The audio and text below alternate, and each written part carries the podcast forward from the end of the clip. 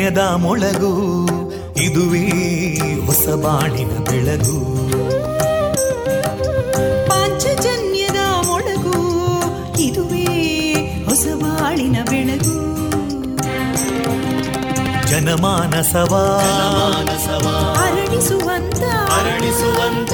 ಜನಮಾನಸವ ಅರಳಿಸುವಂತ. ವಿವೇಕವಾಣಿಯ ಮೊಳಗು. ಸುಖ ದುಃಖಗಳಿಗೆ ತಾಕೊರಳಾಗುವ ನೆಲ ಪ್ರೀತಿಯದಿ ಮೊಳಗು. ಇದುವೇ ಹೊಸ ಬಾಳಿನ ಬೆಳಗು. ಇದುವೇ ಪಾಂಚಜನ್ಯದ ಮೊಳಗು. ಇದುವೇ ಪಾಂಚಜನ್ಯದ ಮೊಳಗು.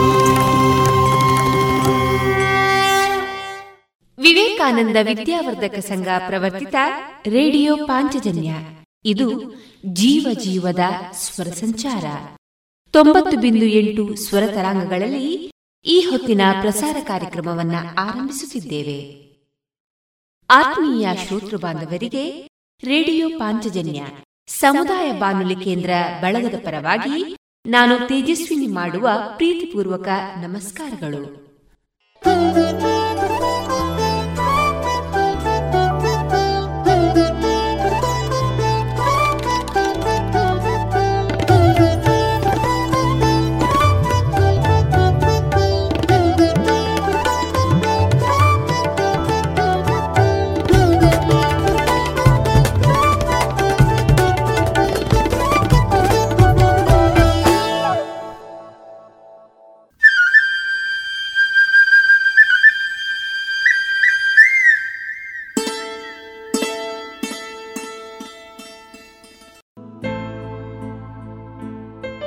ಪ್ರಸಾರಗೊಳ್ಳಲಿರುವ ಕಾರ್ಯಕ್ರಮ ಇಂತಿದೆ.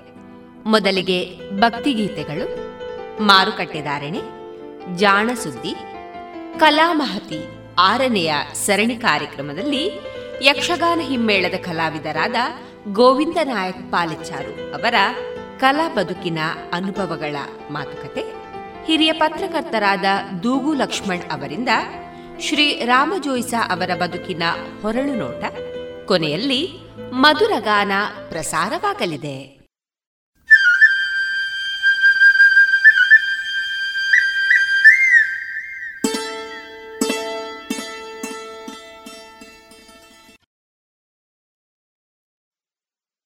ಇದೀಗ ಮೊದಲಿಗೆ ಭಕ್ತಿಗೀತೆಗಳನ್ನ ಕೇಳೋಣ.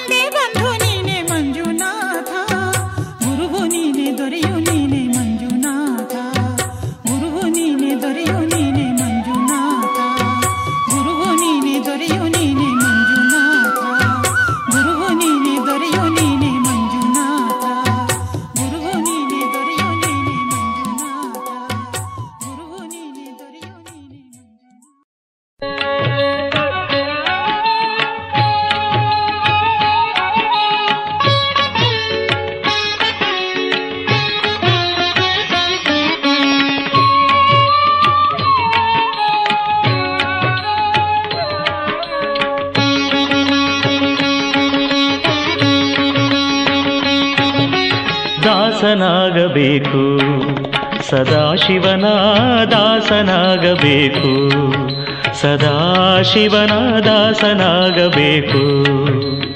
ಕ್ಲೇಶ ಪಂಚಕವಳಿದು ಆಸೆಯಲ್ಲಿ ಮನಸೂಸದೆ ಸರ್ವದಾ ದಾಸನಾಗಬೇಕು.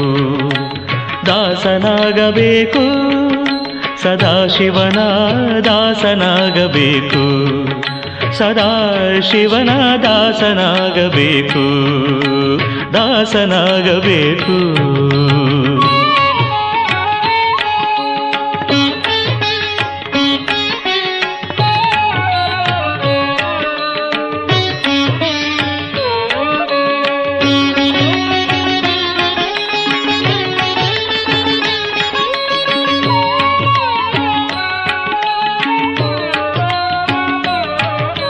ಮನದ ಕಲ್ಮಶ ಕಳೆದು ಶ್ರೀ ಮಹೇಶನ ಮಹಿಮೆಯನ್ನು ತಿಳಿದು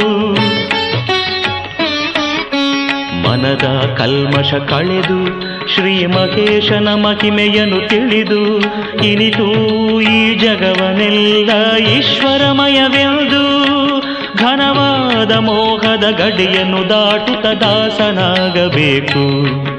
ಸದಾಶಿವನ ದಾಸನಾಗಬೇಕು. ಸದಾಶಿವನ ದಾಸನಾಗಬೇಕು.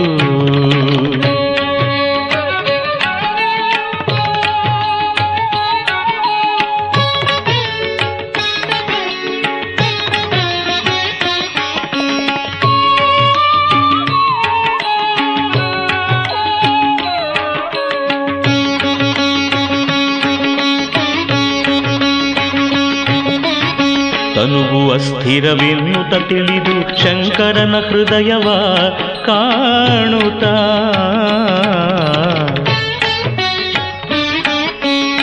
ತನುವು ಅಸ್ಥಿರವೆನ್ನುತ ತಿಳಿದು ಶಂಕರನ ಹೃದಯವ ಕಾಣುತ್ತ. ಘನವಾದ ಇಂದ್ರಜಾಲದ ಮಾಯೆ ಎನ್ನುತ್ತ ಘನವಾದ ಇಂದ್ರಜಾಲದ ಸಂಸಾರ ಮಮತೆಯ ಬಿಡುತ್ತ ದಾಸನಾಗಬೇಕು. ಸದಾಶಿವನ ದಾಸನಾಗಬೇಕು. ಸದಾಶಿವನ ದಾಸನಾಗಬೇಕು.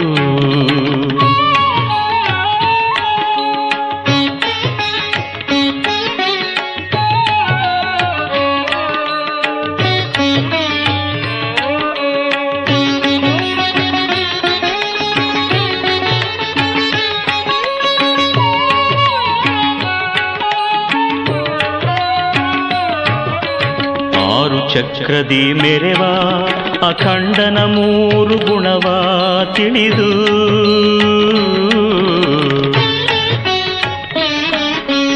ಆರು ಚಕ್ರದಿ ಮೆರೆವ ಅಖಂಡನ ಮೂರು ಗುಣವ ತಿಳಿದು. ಆರು, ಮೂರು, ಹದಿನಾರು ತತ್ವವ ಮೀರಿ ತೋರುವ.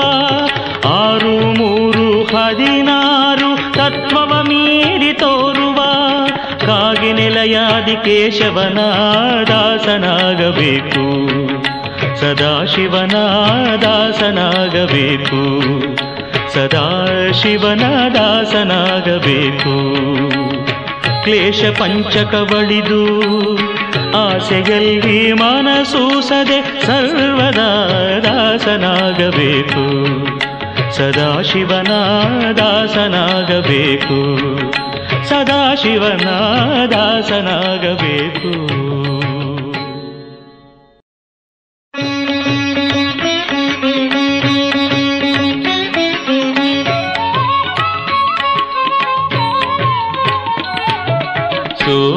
ಸೋಮಶೇಖರ ತಾನೇ ಬಲ್ಲ ಶ್ರೀರಾಮನಾಮಾಮೃತ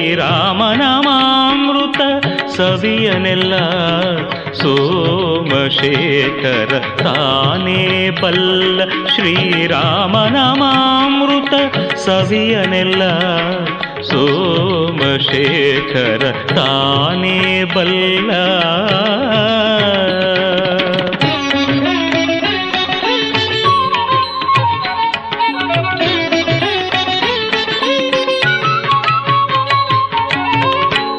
ಮದನ ಪಿತ ಎಂದು ಕುಣಿದಾಡಲು ಕೆದರಿದ ಕೆಂಜಡೆಗಳ ಪೂಜರಿ. ಒದಗಿದ ಗಂಗೆ ತೂತುರ ಹನಿಗಳ ಕಂಡು. ಒದಗಿದ ಗಂಗೆ ತೂತುರ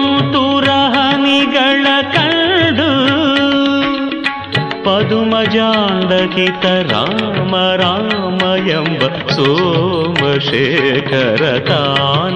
बल्ल श्रीरामनामामृत सगनिल सोमशेखर शेखर तानि बल्ल।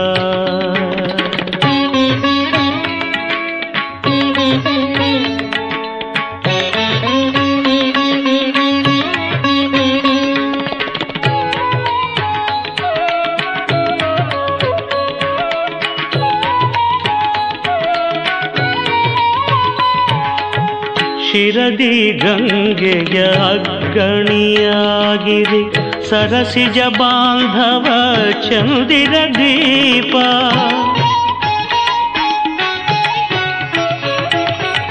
ಶಿರದಿ ಗಂಗೆಯ ಅಗ್ಗಣಿಯಾಗಿರಿ ಸರಸಿಜ ಬಾಂಧವ ಚಂದಿರ ದೀಪ. ಉರಿಗಣ್ಣಿನ ಹೊಗೆ ಧೂಪವನೇರಿಸಿ ಕರ್ಣವೇ ನೈವೇದ್ಯ ಎಂದು ರಾಮ ಎಂಬ ಸೋಮಶೇಖರ ತಾನೇ ಬಲ್ಲ ಶ್ರೀರಾಮನಾಮಾಮೃತ ಸವಿಯನೆಲ್ಲ ಸೋಮಶೇಖರ ತಾನೇ ಬಲ್ಲ.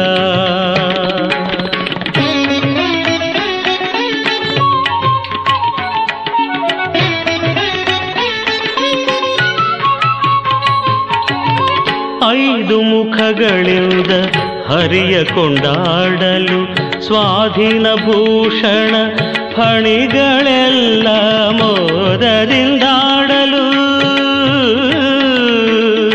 ಫಣಿಗಳೆಲ್ಲ ಮೋದದಿಂದಾಡಲು ಮೋದದಿಂದಾಡಲು ಫಣಿಮಣಿಯಾಘಾತನಾದ ತಾಳವಾಗಿ ರಾಮ ರಾಮ.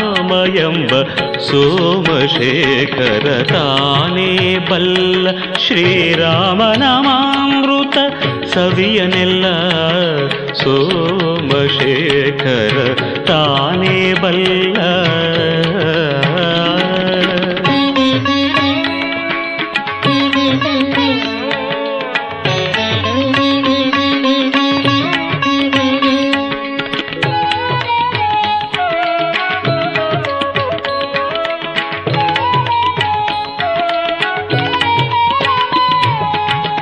ಹರ ಸಂಜಯ ಕಂಜ ಪುಂಜಗಳಲ್ಲಿಪ್ಪ ಅರೆ ಮುಚ್ಚಿದ ಹದಿನೈದು ನೆತ್ರಗಳಿಂ.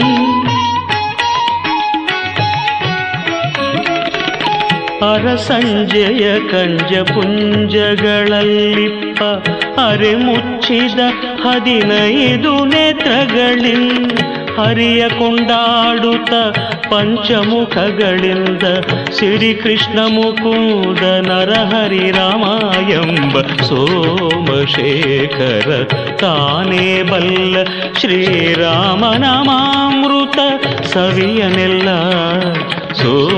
ಸೋಮಶೇಖರ ತಾನೇ ಬಲ್ಲ ಶ್ರೀರಾಮನಾಮಾಮೃತ ಸವಿಯನೆಲ್ಲ सोमशेखर सोमशेखर सोमशेखर ताने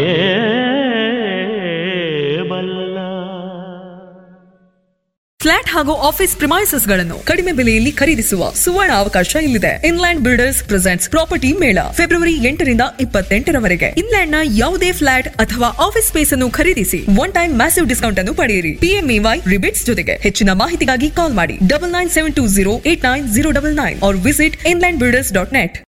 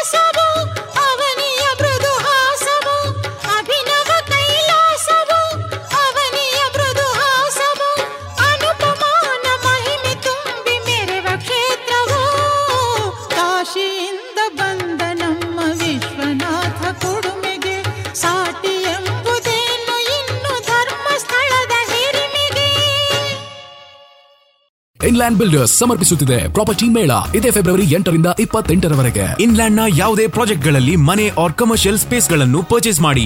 ಒನ್ ಟೈಮ್ ಮ್ಯಾಸಿವ್ ಡಿಸ್ಕೌಂಟ್ ಹಾಗೂ ಪಿಎಂಎವೈ ಇಂಟ್ರೆಸ್ಟ್ ರಿಬೇಟ್ಸ್ ಮತ್ತು ಮಂತ್ಲಿ ಇನ್ಕಮ್ ಪಡೆಯುವ ಸುವರ್ಣಾವಕಾಶ ನಿಮ್ಮದಾಗಿಸಿ. For more information visit Inland Builders dot net ಅಥವಾ ಕರೆ ಮಾಡಿ. Double nine seven two zero eight nine zero double nine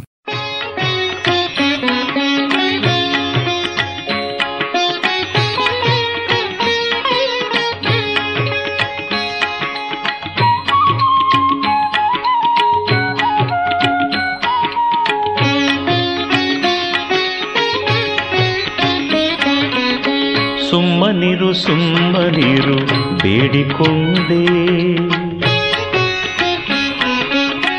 ಸುಮ್ಮನಿರು ಸುಮ್ಮನಿರು, ಬೇಡಿಕೊಂಡೆ. ಈ ಮಹಿಯೊಳತಿಶಯದ ಗುಮ್ಮ ಬಂದಿದೆಕು ಈ ಮಹಿಯೊಳತಿಶಯದ ಗುಮ್ಮ ಬಂದಿದೆಕು ಸುಮ್ಮನಿರು ಸುಮ್ಮನಿರು, ಬೇಡಿಕೊಂಡೆ.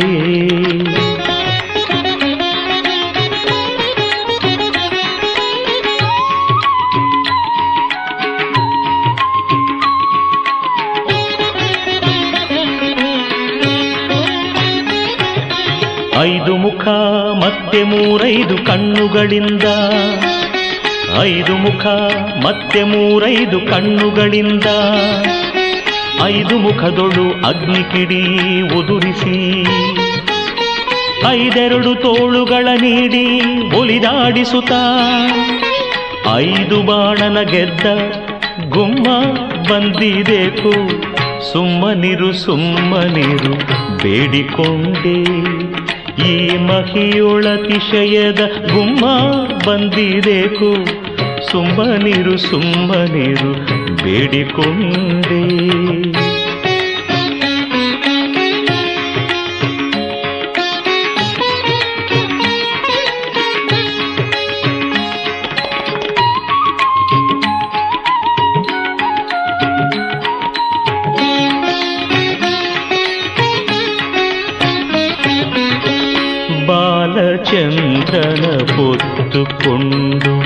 ತ್ರಿಶೂಲದ ಮೇಲೆ ಹೆಣಗಳ ಚುಚ್ಚಿ ಒಲಿದಾಡುತ್ತ. ತ್ರಿಶೂಲದ ಮೇಲೆ ಹೆಣಗಳ ಚುಚ್ಚಿ ಒಲಿದಾಡುತ್ತ. ಕಾಲಭೈರವನ ತಾನೇ ಕಾವಲ ನಿರಿಸಿ. ಕಾಲಭೈರವನ ತಾನೇ ಕಾವಲ ನಿರಿಸಿ. ಮರುಳುಗಳ ಓಲಗದಿ ತಲೆಬಾಗಿಲಲಿ ಬಂದನಿದೆಕೋ ಸುಮ್ಮನಿರು ಸುಮ್ಮನಿರು ಬೇಡಿಕೊಂಡೆ. ಈ ಮಹಿಯೊಳತಿಶಯದ ಗುಮ್ಮ ಬಂದಿದೆಕು ಸುಮ್ಮನಿರು ಸುಮ್ಮನಿರು ಬೇಡಿಕೊಂಡೆ.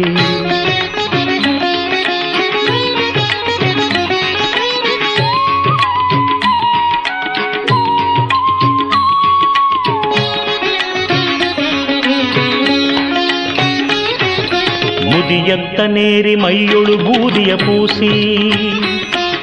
ಮುದಿಯತ್ತ ನೇರಿ ಮೈಯೊಳು ಬೂದಿಯ ಪೂಸಿ. ಮದನಾರಿ ಎಂಬಂಥ ಬಲುಭೂತವು ಹೃದಯದಲ್ಲಿ ನಿನ್ನ ನೋಡುವೆನೆಂಬ ಧ್ಯಾನದಲ್ಲಿ ಒದಗಿ ಬಂದೈದಾನೆ ಪುರಾದರ ವಿಠಲ. ಸುಮ್ಮನಿರು ಸುಮ್ಮನಿರು ಬೇಡಿಕೊಂಡೆ. ಈ ಮಹಿಯೊಳತಿಶಯದ ಗುಮ್ಮ ಬಂದಿದೆಕು. ಸುಮ್ಮನಿರು ಸುಮ್ಮನಿರು ಬೇಡಿಕೊಂಡೆ. ಸುಮ್ಮನಿರು ಸುಮ್ಮನಿರು ಬೇಡಿಕೊಂಡೆ. ಸುಮ್ಮನಿರು ಸುಮ್ಮನಿರು ಬೇಡಿಕೊಂಡೆ.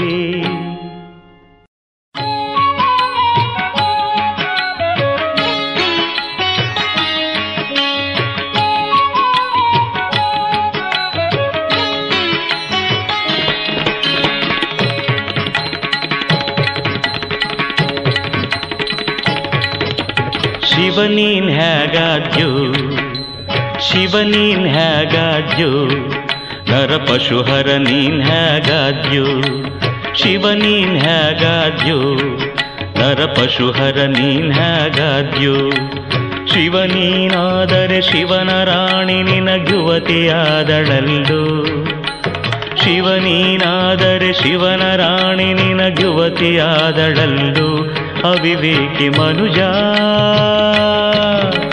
ಶಿವನೀನ್ ಹೇಗಾದ್ಯೋ ನರ ಪಶುಹರ ನೀನ್ ಹೇಗಾದ್ಯೋ ಶಿವನೀನ್ ಹೇಗಾದ್ಯೋ ನರ ಪಶುಹರ ನೀನ್ ಹೇಗಾದ್ಯೋ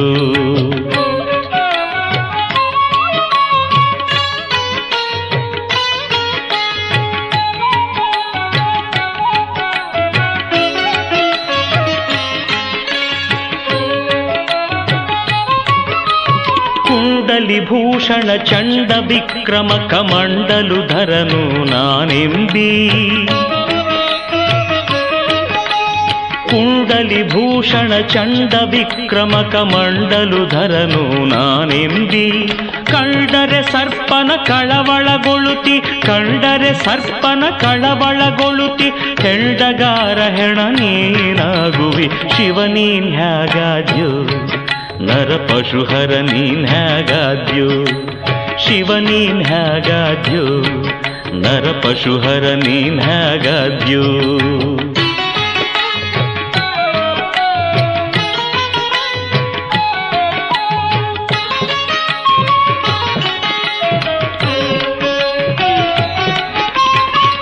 अस्थि अस्थिचर्मधर समस्त जगद्गुरुना समस्त नि अस्थि अस्थिचर्मधर समस्त जगद्गुरुना समस्त जगद्गुरुना ಹಸ್ತದಿಂದ ಒಂದಸ್ತಿ ಪಿಡಿದರೆ ಸ್ವಸ್ಥಳದಿಂದ ನಿರಸ್ತನ ಮಾಳ್ಪರು ಶಿವನೀನ್ ಹ್ಯಾಗಾದ್ಯೋ ನರ ಪಶುಹರ ನೀನ್ ಹ್ಯಾಗಾದ್ಯೋ ಶಿವನೀನಾದರೆ ಶಿವನ ರಾಣಿ ನಿನ ಯುವತಿಯಾದಳಲ್ಲು ಅವಿವೇಕಿ ಮನುಜ.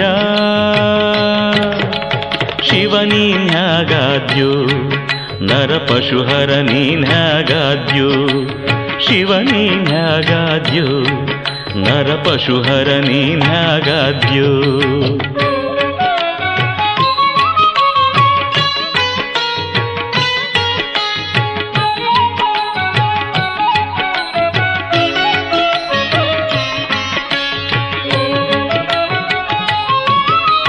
ಮೃತ್ಯುಂಜಯ ಮುಪ್ಪುರಹರ ಮತ್ತೊಬ್ಬರು ಆರಿಲ್ಲೆಂತೆಂಬಿ ಮೃತ್ಯುಂಜಯ ಮುಪ್ಪುರಹರ ಮತ್ತೊಬ್ಬರು ಆರಿಲ್ಲೆಂತೆಂಬಿ ಕತ್ತೆಯಂತೆ ನೀ ಒದರಿದರಾಯ್ತೆ, ಕತ್ತೆಯಂತೆ ನೀ ಒದರಿದರಾಯ್ತೆ. ಸತ್ತರೆ ಹೊತ್ತೊಯ್ದಿಡುವರು ಕಡೆಗೆ, ಶಿವ ನೀನ್ ಹ್ಯಾಗಾದ್ಯೋ ನರ ಪಶುಹರ ನೀನ್ ಹ್ಯಾಗಾದ್ಯೋ ಶಿವ ನೀನ್ ಹ್ಯಾಗಾದ್ಯೋ ನರ ಪಶುಹರ ನೀನ್ ಹ್ಯಾಗಾದ್ಯೋ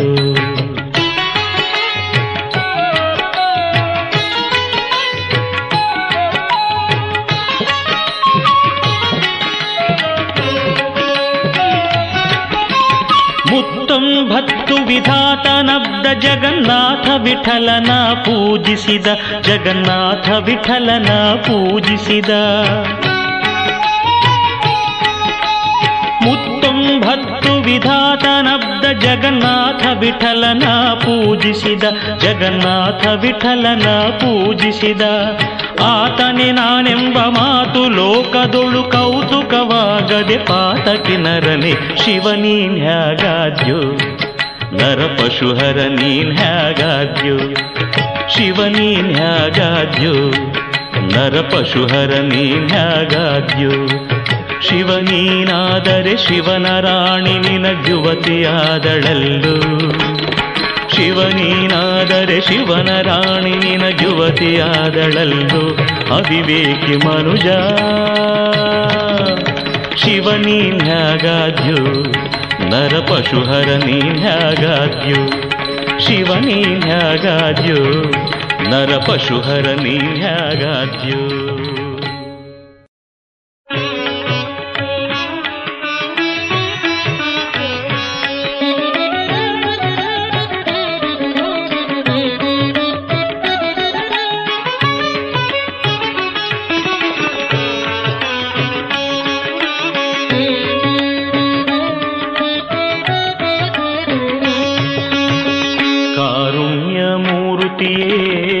ಕಂಗಳು ಮೂರುಳ್ಳ ದೊರೆಯೇ ಕಾರುಣ್ಯ ಮೂರುತಿಯೇ ಕಂಗಳು ಮೂರುಳ್ಳ ದೊರೆಯೇ ಕಾರುಣಿಯೊಳು ನಿನಗೆಣೆಯೇ ಗುರುದೇವ ಶಿಖಾಮಣಿಯೇ ಓ ಕಾರುಣ್ಯ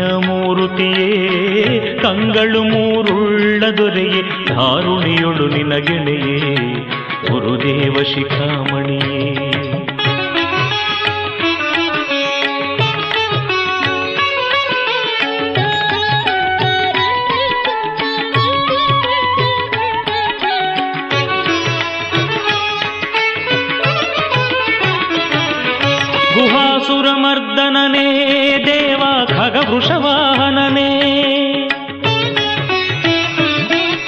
गुहासुरमर्दनने देव खगपुषवाहनने गज चर्म पीताम्बरने महादेव माधवने। गज चर्म पीताम्बरने महादेव माधवने। कारुण्यमु ಮೂರುತಿಯೇ ಕಂಗಳು ಮೂರುಳ್ಳ ದೊರೆಯೇ ಧಾರುಣಿಯೊಳು ನಿನಗೆಣೆಯೇ ಗುರುದೇವ ಶಿಖಾಮಣಿಯೇ.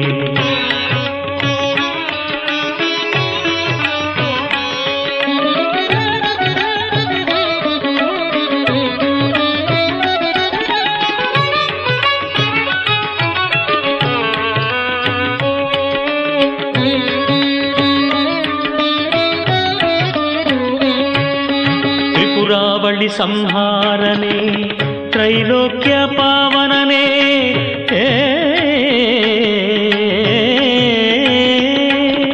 త్రిపురావళి సంహారనే త్రైలోక్య పావననే అపార మహిమని ప్రసన్న శ్రీ హరిహరనే. అపార మహిమని ప్రసన్న శ్రీ హరిహరనే. కారుణ్య ಕಂಗಳು ಮೂರುಳ್ಳ ದೊರೆಯೇ ಧಾರುಣಿಯೊಳು ನಿನಗೆಣೆಯೇ ಗುರುದೇವ ಶಿಖಾಮಣಿಯೇ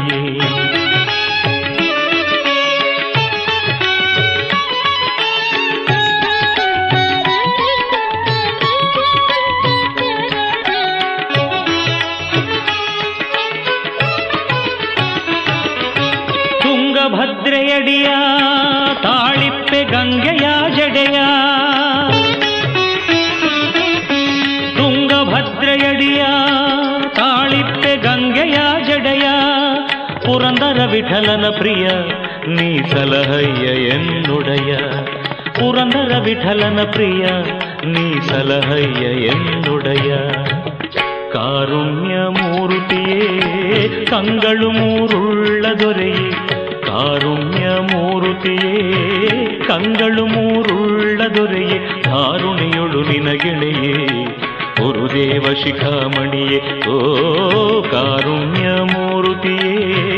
ಕಂಗಳು ಮೂರುಳ್ಳ ದೊರೆಯೇ ಧಾರುಣಿಯೊಳು ನಿನಗೆಳೆಯೇ. ಗುರುದೇವ ಶಿಖಾಮಣಿಯೇ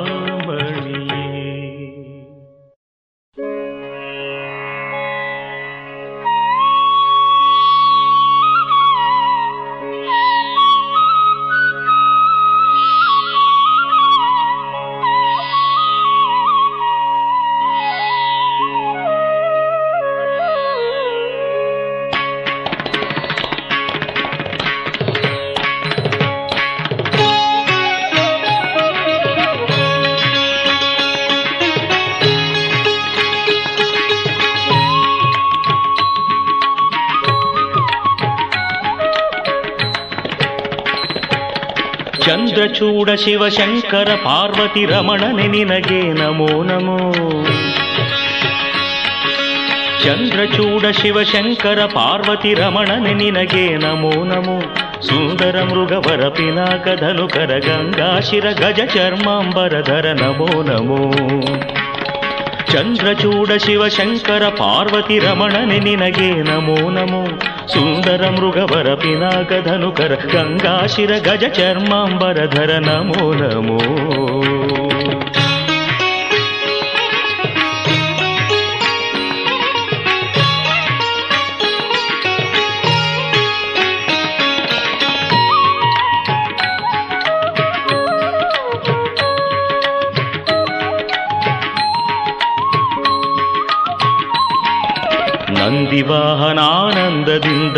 ಮೂರ್ಜಗದಿ ಮೆರೆವ ನೀನೇ.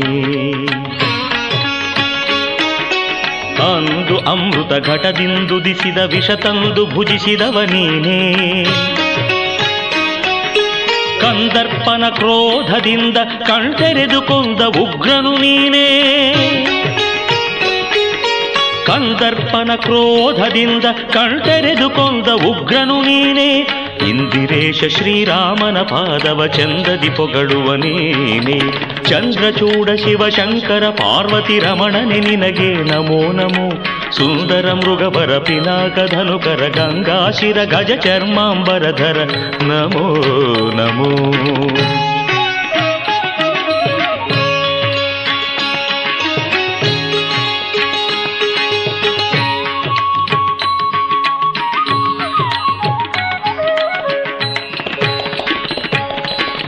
ಬಾಲಮೃಕಂಡನ ಕಾಲನು ಎಡೆವಾಗ ಪಾಲಿಸಿದವನು ನೀನೇ.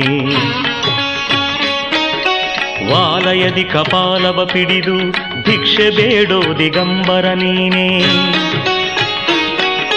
ಕಾಲಕೂಟವನು ಪಾನ ಮಾಡಿದ ನೀಲಕಂಠನು ನೀನೇ. ಕಾಲಕೂಟವನು ಪಾನ ಮಾಡಿದ ನೀಲಕಂಠನು ನೀನೆ. ಜಾಲ ಮಾಡಿದ ಗೋಪಾಲನೆಂಬ ಹೆಣ್ಣಿಗೆ ಮರುಳಾದವ ನೀನೇ.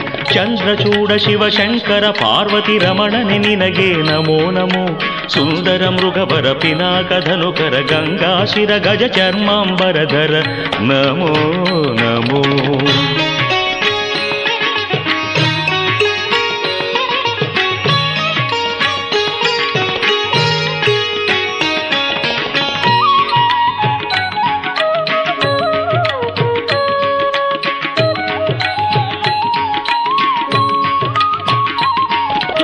ಅರೆಗೆ ದಕ್ಷಿಣ ಕಾವೇರಿ ತೀರ ಕುಂಭಪುರವಾಸ ನೀನೇ.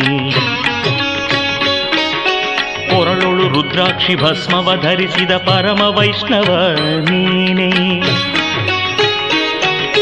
ಕರದಲ್ಲಿ ವೀಣೆಯ ನುಡಿಸುವ ನಮ್ಮ ಉರಗಭೂಷಣನು ನೀನೇ. ಕರದಲ್ಲಿ ವೀಣೆಯ ನುಡಿಸುವ ನಮ್ಮ ಉರಗಭೂಷಣನು ನೀನೆ. ಗರುಡ ಗಮನ ಶ್ರೀ ಪುರಂದರ ವಿಠಲಗೆ ಪ್ರಾಣ ಪ್ರಿಯನು ನೀನೆ ಚಂದ್ರಚೂಡ ಶಿವಶಂಕರ ಪಾರ್ವತಿ ರಮಣನೆ ನಿನಗೆ ನಮೋ ನಮೋ ಚಂದ್ರಚೂಡ ಶಿವಶಂಕರ ಪಾರ್ವತಿ ರಮಣನೆ ನಿನಗೆ ನಮೋ ನಮೋ ಸುಂದರ ಮೃಗವರ ಪಿನಾಕ ಧನುಕರ ಗಂಗಾ ಶಿರ ಗಜ ಚರ್ಮಾಂಬರಧರ ನಮೋ ನಮೋ ನಮೋ ನಮೋ ಇದುವರೆಗೆ ಭಕ್ತಿ ಗೀತೆಗಳನ್ನ ಕೇಳಿದಿರಿ. ರೇಡಿಯೋ ಪಾಂಚಜನ್ಯ ತೊಂಬತ್ತು ಬಿಂದು ಎಂಟು ಎಫ್ಎಂ ಸಮುದಾಯ ಬಾನುಲಿ ಕೇಂದ್ರ ಪುತ್ತೂರು. ಇದು ಜೀವ ಜೀವದ ಸ್ವರ ಸಂಚಾರ.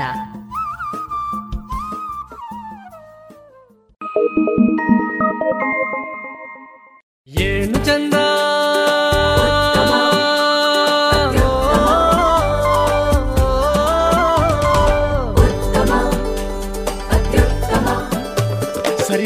ಇಲ್ಲದ ಸ್ವಾದ ಅಹಬಲು ರುಚಿ ಸ್ವದೇಶಿ ಸಾರ ಅನನ್ಯ ಅದಮ್ಯ ಕ್ಯಾಂಕೋ ಚಾಕ್ಲೇಟ್. ಸ್ವದೇಶಿ ಸ್ವಾದ.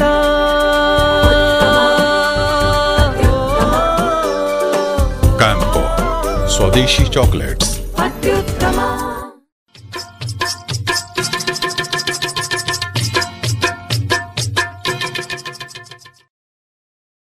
ಮಾರುಕಟ್ಟೆ ಧಾರಣೆ ಇಂತಿದೆ.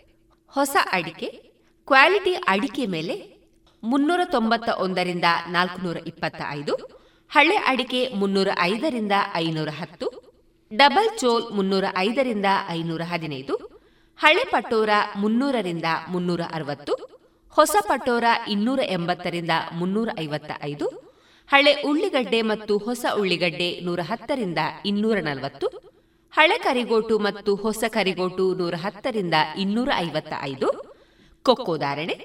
ಹಸಿ ಕೊಕ್ಕೋ ಐವತ್ತ ಏಳರಿಂದ ಅರವತ್ತ ಎರಡು ಒಣಕೊಕ್ಕೋ ನೂರ ಅರವತ್ತ ಐದರಿಂದ ನೂರ ಎಂಬತ್ತ ಮೂರು ಕಾಳುಮೆಣಸು ಇನ್ನೂರ ಐವತ್ತರಿಂದ ಮುನ್ನೂರ ಮೂವತ್ತು ರಬ್ಬರ್ ಧಾರಣೆ, ಗ್ರೇಡ್ ನೂರ ಐವತ್ತ ಐದು ರೂಪಾಯಿ, ಲಾಟ್ ನೂರ ಮೂವತ್ತ ಏಳು ರೂಪಾಯಿ, ಸ್ಕ್ರ್ಯಾಪ್ ಒಂದು ತೊಂಬತ್ತ ಆರು ರೂಪಾಯಿ, ಸ್ಕ್ರ್ಯಾಪ್ ಎರಡು ಎಂಬತ್ತ ಎಂಟು ರೂಪಾಯಿ.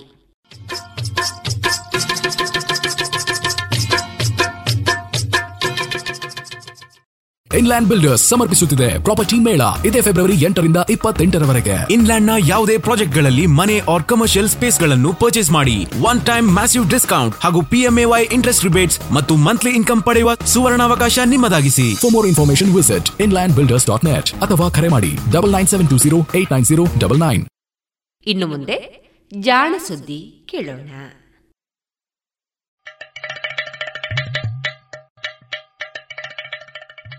ಕೇಳು ಕೇಳು ಕೇಳು ಜಾಣ ಜಾಣ ಸುದಿಯ ಕೇಳು ಕೇಳು ಕೇಳು ಜಾಣ. ಇಂದು ಹಂದು ಮುಂದು ಹಿಂದು ಹರಿವು ತಿಳಿವು ಚುಟುಕು ಬೆರಗು ನಿತ್ಯ ನುಡಿಯುವತ್ತು ತರಲು, ನಿತ್ಯ ನುಡಿಯುವತ್ತು ತರಲು ಕೇಳಿ ಜಾಣರ, ಜಾಣ ಸುದ್ದಿಯ ಕೇಳು ಕೇಳು ಕೇಳು ಜಾಣ ಜಾಣ ಸುದಿಯ ಕೇಳು ಕೇಳು ಕೇಳು ಜಾಣ. ಜಾಣ ನುಡಿ.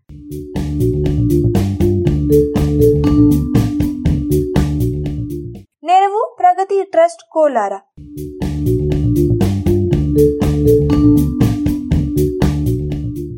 ಲೇಸರ್ ಧಾತು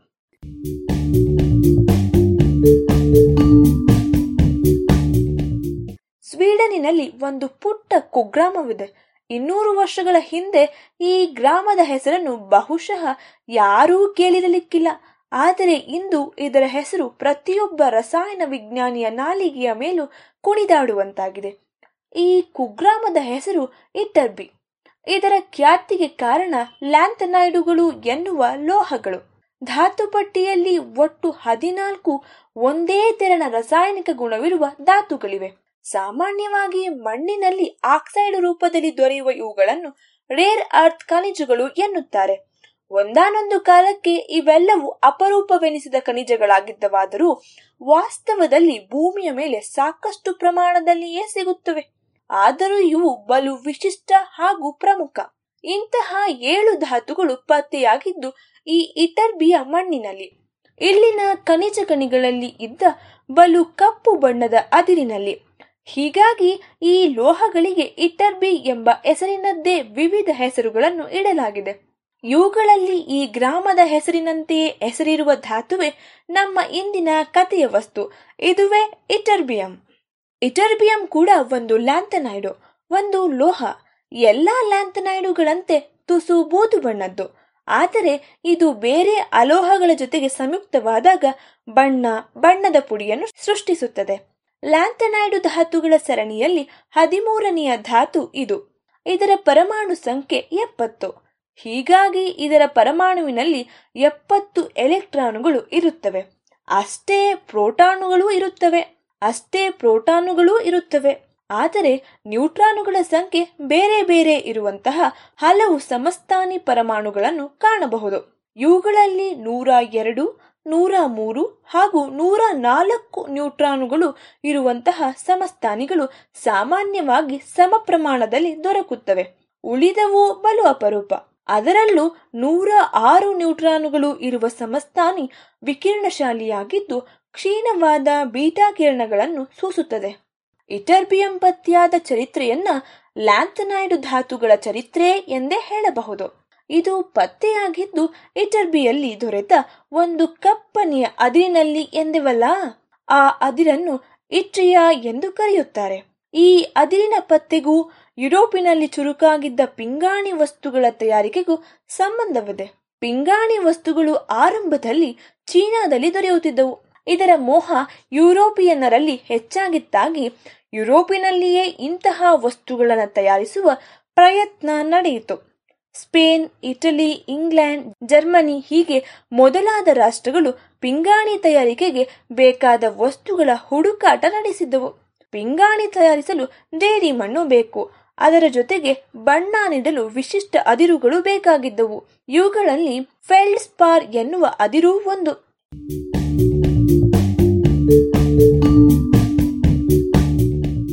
ಕನ್ನಡದಲ್ಲಿ ಪಾಟಲ ಎನ್ನುವ ಇದು ಅಲ್ಯೂಮಿನಿಯಂ, ಪೊಟ್ಯಾಷಿಯಂ, ಸಿಲಿಕಾನು ಆಕ್ಸೈಡುಗಳ ಮಿಶ್ರಣ. ಸ್ವೀಡನಿನಲ್ಲಿ ಪಿಂಗಾಣಿಯನ್ನು ತಯಾರಿಸಲು ಡಚ್ಚರ ಜೊತೆಗೆ ಒಂದು ಒಪ್ಪಂದವಾಗಿತ್ತು.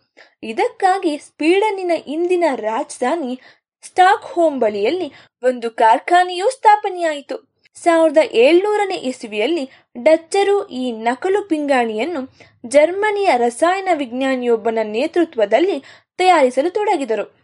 ಪಿಂಗಾಣಿಯ ತಯಾರಿಕೆಗೆ ಬೇಕಾದ ಪಾಟಲಕ್ಕಾಗಿ ಸುತ್ತಮುತ್ತ ಹುಡುಕಿದಾಗ ಸ್ವೀಡನ್ನಿನ ಬಳಿ ಇದ್ದ ದ್ವೀಪ ಸಮೂಹದಲ್ಲಿದ್ದ ಒಂದು ಪುಟ್ಟ ದ್ವೀಪದಲ್ಲಿ ಅಂತಹ ಖನಿಜ ಇರುವುದು ಪತ್ತೆಯಾಯಿತು. ಈ ಖನಿಜ ಪತ್ತೆಯಾದ ಊರೇ ಇಟರ್ಬಿ. ಸಾವಿರದ ಏಳುನೂರ ಎಪ್ಪತ್ತೆಂಟರಲ್ಲಿ ಈ ಪಿಂಗಾಣಿ ಕಾರ್ಖಾನೆಯ ಒಡೆಯನಾದ ರೈನಾಲ್ಡ್ ಗೆರ್ಜರ್ ಖನಿಜವನ್ನು ಹುಡುಕುವುದಕ್ಕಾಗಿ ಸ್ವಿಸ್ ರಸಾಯನ ವಿಜ್ಞಾನಿ ಅರ್ಹೀನಿಯಸ್ನನ್ನು ಕರೆಸಿದ್ದ. ಆತ ಇಲ್ಲಿದ್ದ ಒಂದು ಕಪ್ಪು ಖನಿಜವನ್ನು ನೋಡಿ ಅದು ಹೊಸತೆಂದು ಗುರುತಿಸಿದ. ಇಟ್ರಿಯಾ ಎಂದು ಹೆಸರಿಟ್ಟ. ಹೀಗೆ ಈ ಹದಿರು ಪತ್ತೆಯಾಯಿತು. ಇದರಲ್ಲಿ ಫೆಲ್ಡ್ ಸ್ಪಾರ್ ನಡು ನಡುವೆ ಇದ್ದ ಕಪ್ಪಗಿನ ಶಿಲೆಯೇ ಇಟರ್ಬಿಯಾ ಮೂಲ. ಆದರೆ ಇದರಲ್ಲಿ ಹೊಸ ಧಾತು ಇದೆ ಎಂದು ಪತ್ತೆಯಾಗಿದ್ದು, ಸಾವಿರದ ಎಂಟುನೂರ ಎಂಬತ್ತೆಂಟರಲ್ಲಿ ನಾಲ್ಕು ಹೊಸ ಧಾತುಗಳನ್ನು ಪತ್ತೆ ಮಾಡಿದನೆಂಬ ಖ್ಯಾತಿಯ ಜೀನ್ ಡೆ ಮ್ಯಾರಿನಾಕ್ ಈ ಅದಿರಿನಲ್ಲಿ ಒಂದು ಹೊಸ ಧಾತು ಇದೆ ಎಂದು ಹೇಳಿದ. ಇಟರ್ಬಿಯಂ ಅನ್ನು ಡೆ ಮ್ಯಾರಿನಾಕ್ ಸಾವಿರದ ಎಂಟುನೂರ ಎಪ್ಪತ್ತೆಂಟರಲ್ಲಿ ಇಟ್ರಿಯಾದಿಂದ ಪ್ರತ್ಯೇಕಿಸಿ ಅದೊಂದು ಹೊಸ ಧಾತು ಎಂದು ಕರೆದ. ಆದರೆ ಅದರ ಪರಮಾಣು ತೂಕವನ್ನು ನೂರ ಎಪ್ಪತ್ತೆಂಟು ಎಂದು ದಾಖಲಿಸಿದ. ಅನಂತರದ ದಿನಗಳಲ್ಲಿ ಇದೇ ಧಾತುವಿನಿಂದ ಇನ್ನೂ ಎರಡು ಹೊಸ ಧಾತುಗಳು ಪತ್ತೆಯಾದವು. ಹಾಗಿದ್ದರೆ ಡೇ ಮ್ಯಾರಿನಾಕ್ ಪತ್ತೆ ಮಾಡಿದ ಧಾತು ಯಾವುದೆಂಬ ಸಮಸ್ಯೆಯೂ ಇತ್ತು. ಇವೆಲ್ಲವೂ ತೀರ್ಮಾನವಾಗಿದ್ದು ಸಾವಿರದ ಒಂಬೈನೂರ ಐದರಲ್ಲಿ ಆಸ್ಟ್ರಿಯಾದ ಕಾರ್ಲ್ ವೇಲ್ ಬಾಚ್ ಎನ್ನುವ ರಸಾಯನ ವಿಜ್ಞಾನಿ ವಿಶೇಷ ತಂತ್ರಗಳಿಂದ ಡೇ ಮ್ಯಾರಿನಾಕ್ ಗುರುತಿಸಿದ ಲೋಹವನ್ನು ಶುದ್ಧೀಕರಿಸಿದ. ಅದರಲ್ಲಿ ಎರಡು ಧಾತುಗಳಿವೆ ಎಂದು ಪತ್ತೆ ಮಾಡಿದ. ಈ ಧಾತುಗಳನ್ನು ಆಲ್ಡೆಬರಾನಿಯಂ ಮತ್ತು ಕ್ಯಾಸಿಯೋಪಿಯಂ ಎಂದು ಕರೆದ. ಇದೊಂದು ಹೊಸ ಜಗಳವನ್ನು ಪ್ರಾರಂಭಿಸಿತು. ಏಕೆಂದರೆ ವೇಲ್ಸ್ ಬಾಚ್ ತನ್ನ ಶೋಧವನ್ನು ಪ್ರಕಟಿಸುವುದಕ್ಕೆ ಒಂದೂವರೆ ತಿಂಗಳು ಮೊದಲು ಜಾರ್ಜಸ್ ಉಸ್ಬೇನ್ ಎನ್ನುವ ಫ್ರೆಂಚ್ ವಿಜ್ಞಾನಿ ಜೆ ಮ್ಯಾರಿನಾಕ್ ಪತ್ತೆ ಮಾಡಿದ್ದ ಲೋಹದಿಂದ ಎರಡು ಹೊಸ ಲೋಹಗಳನ್ನು ತಾನು ಪತ್ತೆ ಮಾಡಿದ್ದಾಗಿ ಹೇಳಿಕೊಂಡಿದ್ದ. ಅಲ್ಲದೆ ವೇಲ್ಸ್ ಬಾಚ್ ತಾನು ಪತ್ತೆ ಮಾಡಿದ್ದನ್ನೇ ಮಾಡಿದ್ದಾನೆ, ತನ್ನದೇ ಮೊದಲು ಎಂದು ವಾದಿಸಿದ್ದ. ಅವೆರಡಕ್ಕೂ ನಿಯೋ ಇಟರ್ಬಿಯಂ ಹಾಗೂ ಲ್ಯುಟೇಷಿಯಂ ಎಂದು ಹೆಸರಿಸಿದ್ದ. ಕೊನೆಗೆ ಸಾವಿರದ ಒಂಬೈನೂರ ಒಂಬತ್ತನೇ ಇಸವಿಯಲ್ಲಿ ಅಂತಾರಾಷ್ಟ್ರೀಯ ರಾಸಾಯನಿಕಗಳ ನಾಮಕರಣ ಸಮಿತಿಯ ಸಭೆ ಸೇರಿ ಈ ವಿವಾದವನ್ನು ಪರಿಹರಿಸಿತು. ಉಸ್ಪೇನ್ ಇಟ್ಟ ಹೆಸರನ್ನೇ ಎರಡೂ ಧಾತುಗಳಿಗೂ ಇಟ್ಟಿತು. ಆದರೆ ಉಸ್ಪೇನ್ ನಿಯೋ ಇಟರ್ಬಿಯಂ ಎಂದು ಕರೆದಿದ್ದರೂ ಅದು ವಾಡಿಕೆಯಲ್ಲಿ ಇಟರ್ಬಿ ಎಂದೇ ಉಳಿದುಕೊಂಡು ಇಂದಿಗೂ ಅದೇ ಹೆಸರು ಉಳಿದಿದೆ.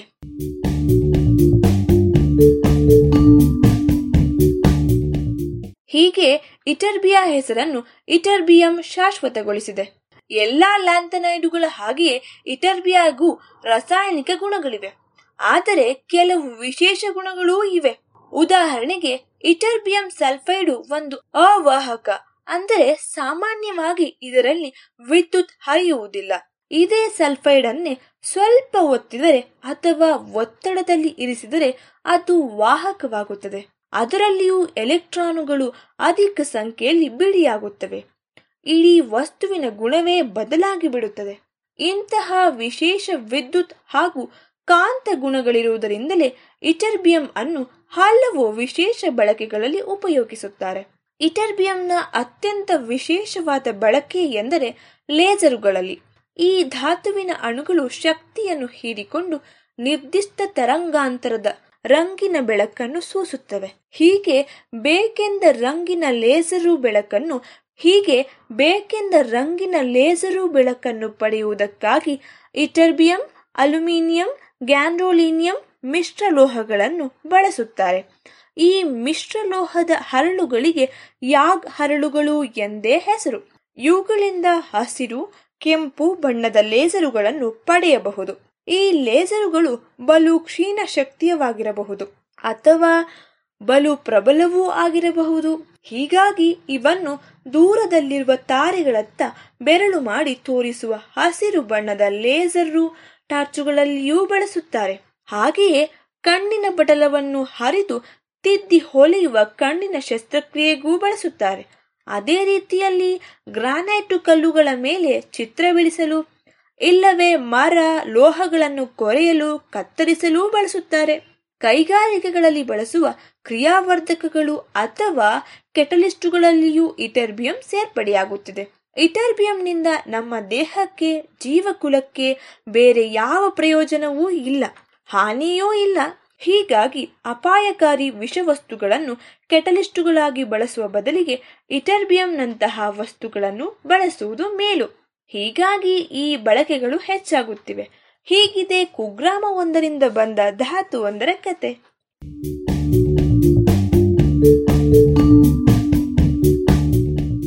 ಇದು ಇಂದಿನ ಜಾಣನುಡಿ. ರಚನೆ ಕೊಳ್ಳೇಗಾಲ ಶರ್ಮಾ. ಜಾಣಧ್ವನಿ ಮಾದಲಾಂಬಿಕಾ.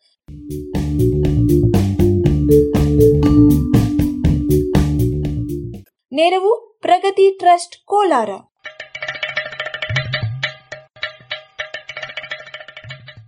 ಜಾಣ ಸುದ್ದಿಯ ಬಗ್ಗೆ ಸಲಹೆ, ಸಂದೇಹಗಳು ಇದ್ದಲ್ಲಿ ನೇರವಾಗಿ ಒಂಬತ್ತು, ಎಂಟು ಎಂಟು, ಆರು ಆರು, ನಾಲ್ಕು, ಸೊನ್ನೆ, ಮೂರು, ಎರಡು, ಎಂಟು ಈ ನಂಬರಿಗೆ ವಾಟ್ಸಪ್ ಮಾಡಿ ಇಲ್ಲವೇ ಕರೆ ಮಾಡಿ.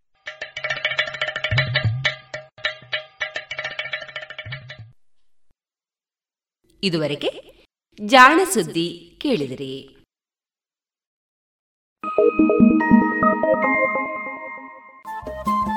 ರೇಡಿಯೋ ಪಾಂಚಜನ್ಯ ತೊಂಬತ್ತು ಬಿಂದು ಎಂಟು ಎಫ್ಎಂ ಸಮುದಾಯ ಬಾನುಲಿ ಕೇಂದ್ರ ಪುತ್ತೂರು. ಇದು ಜೀವ ಜೀವದ ಸ್ವರ ಸಂಚಾರ.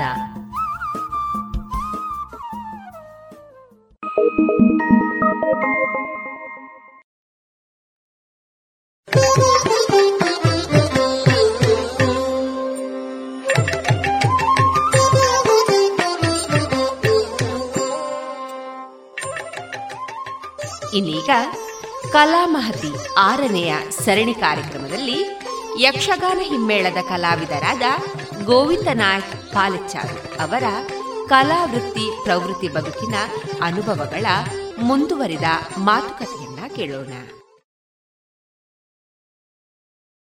ನೀವು ಹೇಳ್ತಾ ಇದ್ದ ಹಾಗೆ ಯಕ್ಷಗಾನಕ್ಕೆ ಒಂದು ಮೂಲವಾದ ಸತ್ವವನ್ನು ಉಳಿಸಿಕೊಳ್ಳುವ ನಿಟ್ಟಿನಲ್ಲಿ ಒಂದು ಶೈಲಿ ಇದೆ. ಖಂಡಿತ. ಹಾಗೆ ಒಂದು ಯಕ್ಷಗಾನದ ರಂಗಭಾಷೆ ಅಂತ ಹೇಳುವ ಒಂದು ಪರಿಕಲ್ಪನೆ ಇದೆ. ಈ ರಂಗಭಾಷೆ ಅಂದರೆ ಏನು? ರಂಗಭಾಷೆ ಅಂತ ಹೇಳಿದ್ರೆ ನನ್ನ ಮಟ್ಟಿಗೆ ನಾನು ಹೇಳುವ ಹಾಗೆ, ಮೇಳ ತಿರುಗಾಟ ಕಮ್ಮಿ ನನಗೆ. ತಾಳ ಮೊದಲನೇ ಮಟ್ಟಿಗೆ ಸ್ವಲ್ಪ ಹೇಳ್ಬೋದು ನನಗೆ ನನಗೆ ಗೊತ್ತಿದ್ದ ಮಟ್ಟಿಗೆ. ರಂಗಭಾಷೆ ಅಂತ ಹೇಳಿದ್ರೆ ನಾವು ಸಾಮಾನ್ಯ ಹೀಗೆ ಮಾತಾಡುವಾಗೆಲ್ಲ ಅದು. ಅದು ಪುರಾಣದ ಚೌಕಟ್ಟಿನಲ್ಲಿ ಬರುವ ಬ- ಶಬ್ದಗಳು ಬರಬೇಕು ಅದರಲ್ಲಿ. ಆ ಪ್ರೌಢ ಭಾಷೆ ಬರಬೇಕು. ನಾವು ಹೀಗೆ ಮಾತಾಡುವಾಗ ಬರುವ ಭಾಷೆಯು ರಂಗಭಾಷೆಯು ಬೇರೆ. ಇಲ್ಲದ್ರೆ ಜನ ಅದನ್ನು ಮೆಚ್ಚುವುದಿಲ್ಲ. ಖಂಡಿತ. ರಂಗಭಾಷೆ ಅಂತ ಶಬ್ದ ಬಂದದ್ದೇ ಹಾಗೆ ಇರಬಹುದು ಅಂತ ನನ್ನ ಊಹೆ ಅದು. ಯಾಕೆಂತ ಹೇಳಿದ್ರೆ ಅದು ಯಕ್ಷಗ ಒಂದು ಪೌರಾಣಿಕ ಅಂತ ಇಟ್ಕೊಳ್ಳಿ. ಬೇಡ ಒಂದು ಸಾಮಾಜಿಕ ಅಂತ ಈಗ ಹೊಸ ಪ್ರಸಂಗ ಅಂತ ಇಟ್ಕೊಳ್ಳಿ. ಭಾಷೆ ಅದು ಇರಬೇಕು. ಉದಾಹರಣೆಗೆ ತುಳು ಆಗಲಿ ಕನ್ನಡ ಆಗಲಿ ಅಥವಾ ಇನ್ನೊಂದು ಭಾಷೆ ಆಗಲಿ. ಈಗ ಇಂಗ್ಲೀಷಲ್ಲಿ ಮೊನ್ನೆ ಒಂದು ಆಯಿತು ನೋಡಿದೆ ನಾನು. ಹೇಳಿದೆ ಒಳ್ಳೆ ಸಾಧನೆ ಮಕ್ಕಳದ್ದು. ರಂಗದ ಪ್ರೌಢತ್ವ ಅದನ್ನು ಅಲ್ಲಿ ತೋರಿಸ್ಬೇಕು. ಅಲ್ಲಿ ಗ್ರಾಮ್ಯ ಭಾಷೆಗಳು ಇದೆಲ್ಲ ಪ್ರಯೋಗ ಆಗಬಾರದು. ಆದರೆ ನಾವು ಮುಂದಿನ ಪೀಳಿಗೆ ಕೊಡುವುದೇನು? ಒಳ್ಳೆಯದನ್ನು ಕೊಡಬೇಕಾದ್ರೆ ಅಲ್ಲಿ ರಂಗಭಾಷೆಯನ್ನೇ ಕೊಡಬೇಕು. ರಂಗಭಾಷೆ ನನ್ನ ಲೆಕ್ಕದಲ್ಲಿ ಪ್ರೌಢ ಭಾಷೆ ಅದು. ಮತ್ತೊಂದು ಹೇಳ್ತೇನೆ ನಾನು. ಯಕ್ಷಗಾನ ಸರಿಯಾದ ಕನ್ನಡವನ್ನು ಉಳಿಸಿದವರು ಯಕ್ಷಗಾನಿಗಳು. ಈಗ ನನ್ನ ಅಭಿಪ್ರಾಯ. ಸಾಮಾನ್ಯ ಜನಗಳಿಗೆ ಸರಿಯಾದ ಯಕ್ಷ ಕನ್ನಡವನ್ನು ಕೊಟ್ಟವರು ಏನು ಎಜುಕೇಷನ್ ಇಲ್ಲ ಇದ್ದರೂ ಕೂಡ ವಿದ್ಯಾಭ್ಯಾಸ ಇಲ್ಲ ಇದ್ದರೂ ಕೂಡ ಅವ ಕಲಾವಿದನಾದರೆ ಸರಿಯಾಗಿ ಮಾತಾಡ್ತಾನೆ ಕನ್ನಡ ಸರಿ ಇರ್ತದೆ ಅವನು. ಅದು ದೊಡ್ಡ ಕೊಡುಗೆ ಅಂತ ನಾನು ಹೇಳೋದು ಈಗ ಹಳೆ ಕಲಾವಿದರೆಲ್ಲ ಹಾಗೆ ನೋಡಿ. ಎಜುಕೇಶನ್ ಇಲ್ಲ ಅವರಿಗೆ ಅಂದರೆ ಆ ಕನ್ನಡ ಎಷ್ಟು ಚಂದ? ಚಂದ. ಭಾಷಾ ಶುದ್ಧ ಹಾಂ ಅದು ರಂಗಭಾಷೆ ನನ್ನ ಊಹೆ. ಬೇರೆ ನನ್ನಿಂದ ಗೊತ್ತಿದ್ದವರು ತುಂಬ ಹೇಳ್ಬೋದು. ನನ್ನ ಊಹೆನೇ ಇತ್ತು ರಂಗಭಾಷೆ ಅಂದರೆ ಪ್ರೌಢ ಭಾಷೆ ಅದು ಕನ್ನಡ ಶುದ್ಧ ಅದು. ಹಾಗಿರಬೇಕು ಅಂತ ನನ್ನ ಊಹನೆ ಇತ್ತು ಹಿಮ್ಮೇಳ ಕಲಾವಿದರಾಗಿ ಯಕ್ಷಗಾನದ ಹಿಮ್ಮೇಳಕ್ಕೂ ಒಂದು ಚೌಕಟ್ಟಿದೆ. ಅಥವಾ ಅದಕ್ಕೂ ಒಂದು ರೀತಿಯ ಭಾಷೆ ಅಂತೇಳಿ ಹೇಳ್ಬೋದು. ಅದಿದೆ ಹಿಮ್ಮೇಳಕ್ಕೆ. ಹೌದು. ಅದು ಯಾವುದು? ಅದಂದರೆ ನಿಮಗೆ ಮೂಲ ಪಾಠದಲ್ಲಿ ಕೊಡ್ತಾರೆ. ಎರಡು ತಾಳಕ್ಕೊಂದು ಆವರ್ತನವಾಗಿ ನಾವು ಬಾರಿಸಬೇಕು, ಅಲ್ಲಿ ಭಾಷೆ ಬರಬೇಕು. ಯಾವುದು? ಎರಡು ತಾಳಕ್ಕೊಂದು ನಿಮ್ಮ ಬೇಸ್ ಬರಲೇಬೇಕು ಅಂತ. ಅಲ್ಲಿ ನಾವು ಚಾಪು ಅಂತ ಹೇಳ್ತೇವೆ ಅದನ್ನು. ಅದು ಹಾಡಲಿಕ್ಕೆ ಅವನಿಗೆ ಉಪಯೋಗ ಆಗುವಂಥ, ಶ್ರುತಿಗೆ ಸೇರುವಂಥ ಶಬ್ದ ಅದು, ಚಾಪು ಅಂತ ಹೇಳಿದ್ರೆ. ಅದನ್ನು ನಾವು ಕೊಡತಕ್ಕದ್ದು ಕೊಡಬೇಕು. ಏನು ಬಾರಿಸಿದ್ರು ಅಲ್ಲಿ ಕೊಡಬೇಕು. ಆ ಜಾಗಕ್ಕೆ ಅದು ಬರಬೇಕು. ಅದು ಬೇಸ್. ಅದು ಅದರ ಭಾಷೆ. ಅದು ನಾವು ಮಾಡಿದ್ದಲ್ಲ ನಾನು ಹೇಳಿದೆಲ್ಲ ನಾವು ಮಾಡಿದ್ದಲ್ಲ ಅದು. ಆಗಲೇ ತಯಾರಾಗಿದೆ ಅದು. ಇದು ಹೀಗೆ ಆದರೆ ಹೀಗೆ. ಮತ್ತು ನಾವು ಈಗ ಉದಾಹರಣೆಗೆ ಸಂಗೀತದ ಮೃದಂಗ ಇದ ನಡೆಗಳನ್ನೆಲ್ಲ ಬಾರಿಸುವವರು ಬಾರಿಸ್ತಾರೆ. ಒಳ್ಳೆಯದು ಆದರೆ ಆ ಜಾಗಕ್ಕೆ ಅದು ಸಿಗ್ತದೆ. ಸರಿಯಾಗಿ ಇದಾದರೆ. ಸಾಮಾನ್ಯ ನಾನು ಹೀಗೆ ಹೇಳೋದಾದರೆ ಭಾಗವತನಿಗೆ ಅದು ಕ್ಲಚ್ ಆಗಿ ಇರಬೇಕದು. ಇದು ಆಫ್ ಆಗದೆ ಅದು ನಡೆಯುವುದಿಲ್ಲ. ಗೇರ್ ಬೀಳುವುದಿಲ್ಲ. ಹಾಗಾಗಿ ಇರಬೇಕು. ನಾನು ಪಾಠ ಮಾಡುವಾಗಲೂ ಹೇಳುತ್ತೇನೆ ಅದು. ಭಾಗವತ ಹಾಡಬೇಕಾದ್ರೆ ಅದು ಪೂರಕವಾಗಿರಬೇಕು, ಹಿಮ್ಮೇಳ. ಅದು ಆವರ್ತನ ಆವರ್ತನವಾಗಿ ಸಿಕ್ಕಿದರೆ ಮಾತ್ರ ಇವನ ಹಾಡು ಚೆಂದ ಆಗೋದು ಅದಕ್ಕೆ ಸರಿಯಾದ ಕುಣಿತ ಕೂಡ.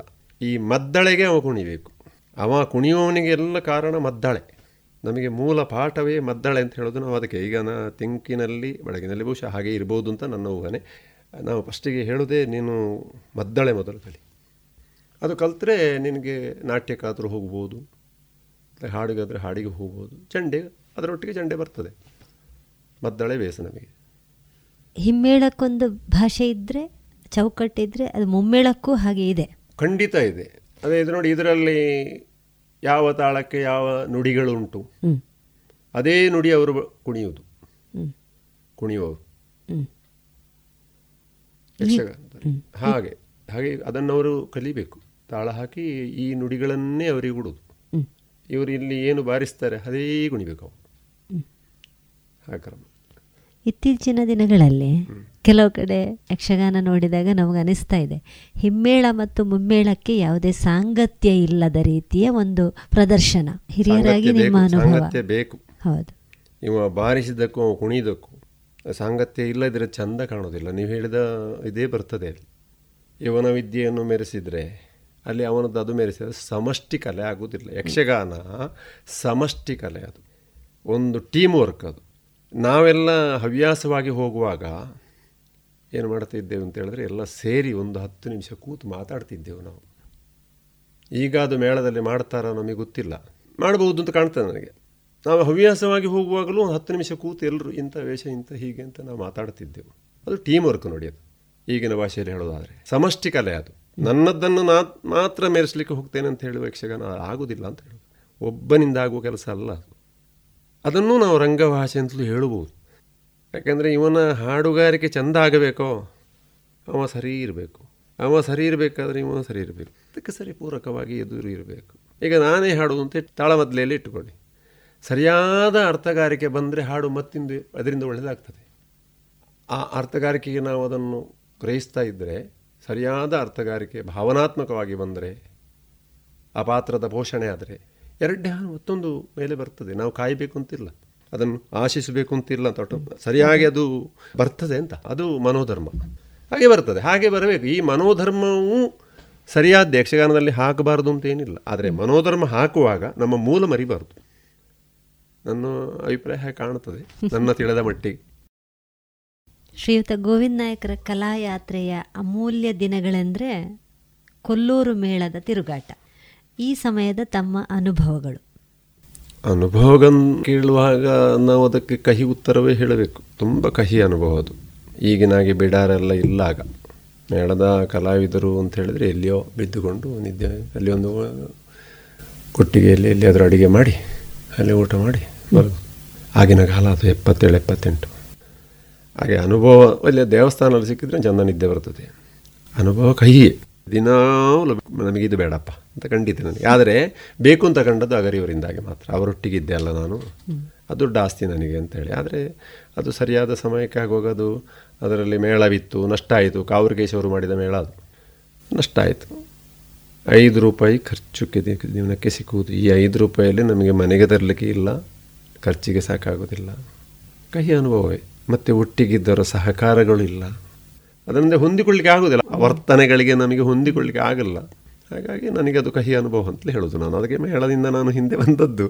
ಈಗ ಇಲ್ಲದ್ರೆ ಇಲ್ಲಿ ಇರ್ತಿದ್ದೆ ಅಂತ ನನಗೆ ಗೊತ್ತಾಗ್ತದೆ. ನಾನು ಬೇಡ ಅಂತಲೇ ಬಿಟ್ಟದ್ದು. ಹಾಗೆ ಮತ್ತೆ ಒಳ್ಳೆಯ ಅನುಭವ ಏನಾಗಲಿಲ್ಲ ನನಗೆ. ಆದರೂ ಒಬ್ಬ ಕಲಾವಿದನಾಗಿ ಒಂದು ಕಲಾಧರ್ಮ ಅಂತ ಒಂದು ನಿಮ್ಮಲ್ಲಿ ಇದ್ದೇ ಇರ್ತದೆ. ಪ್ರತಿಯೊಬ್ಬನಲ್ಲೂ ಇರ್ತದೆ. ಆ ಕಲಾಧರ್ಮವನ್ನು ಬೆಳೆಸುವಂತಹ ಯಾವುದೋ ಒಂದಷ್ಟು ಅಂಶಗಳು ಆ ಸಮಯದಲ್ಲಿ ನಿಮಗೆ ಸಿಕ್ಕಿರುವ ಸಾಧ್ಯತೆ ಉಂಟು? ಕೊಲ್ಲೂರಲ್ಲಿಲ್ಲ. ಅದು ಇವರು ಅಗರಿಯವರದ್ದೊಂದು ಆಶೀರ್ವಾದ ಮಾತ್ರ. ಶ್ರೀವೇಶ ಗಣಿಸಿದಾಗ ಇಂಥ ಪದ್ಯವನ್ನು ಹೇಳು ಅಂತ ಬರೆದು ಕೊಟ್ಟಿದ್ದಾರೆ. ಅಷ್ಟು ಹೊರತು ಬೇರೆ ಅನುಭವಗಳು ಇಲ್ಲ ಮೇಳದಲ್ಲಿ. ಯಾಕಂತ ಹೇಳಿದ್ರೆ ಅದು ಕಹಿಯೇ ಇಲ್ಲ. ಸರಿಯಾಗಿ ನೀನು ಕಲಿಬೇಕು ಅಂತ ಹೇಳಿ ನಮಗೆ ಬೆನ್ನು ತಟ್ಟಿದವರು ಇಲ್ಲ. ಆನಂತರ ಸುಂಕದಟ್ಟೆ ಮೇಳದಲ್ಲಿ ತಿರುಗಾಟ ಮಾಡಿದ್ದೇನೆ ನಾನು. ಆಗ ಕರುವೋಳು ದೇನಂಟ್ರೆಗಳು ಇಂಥ ಹಿರಿಯ ಕಲಾವಿದರಲ್ಲಿದ್ದರು.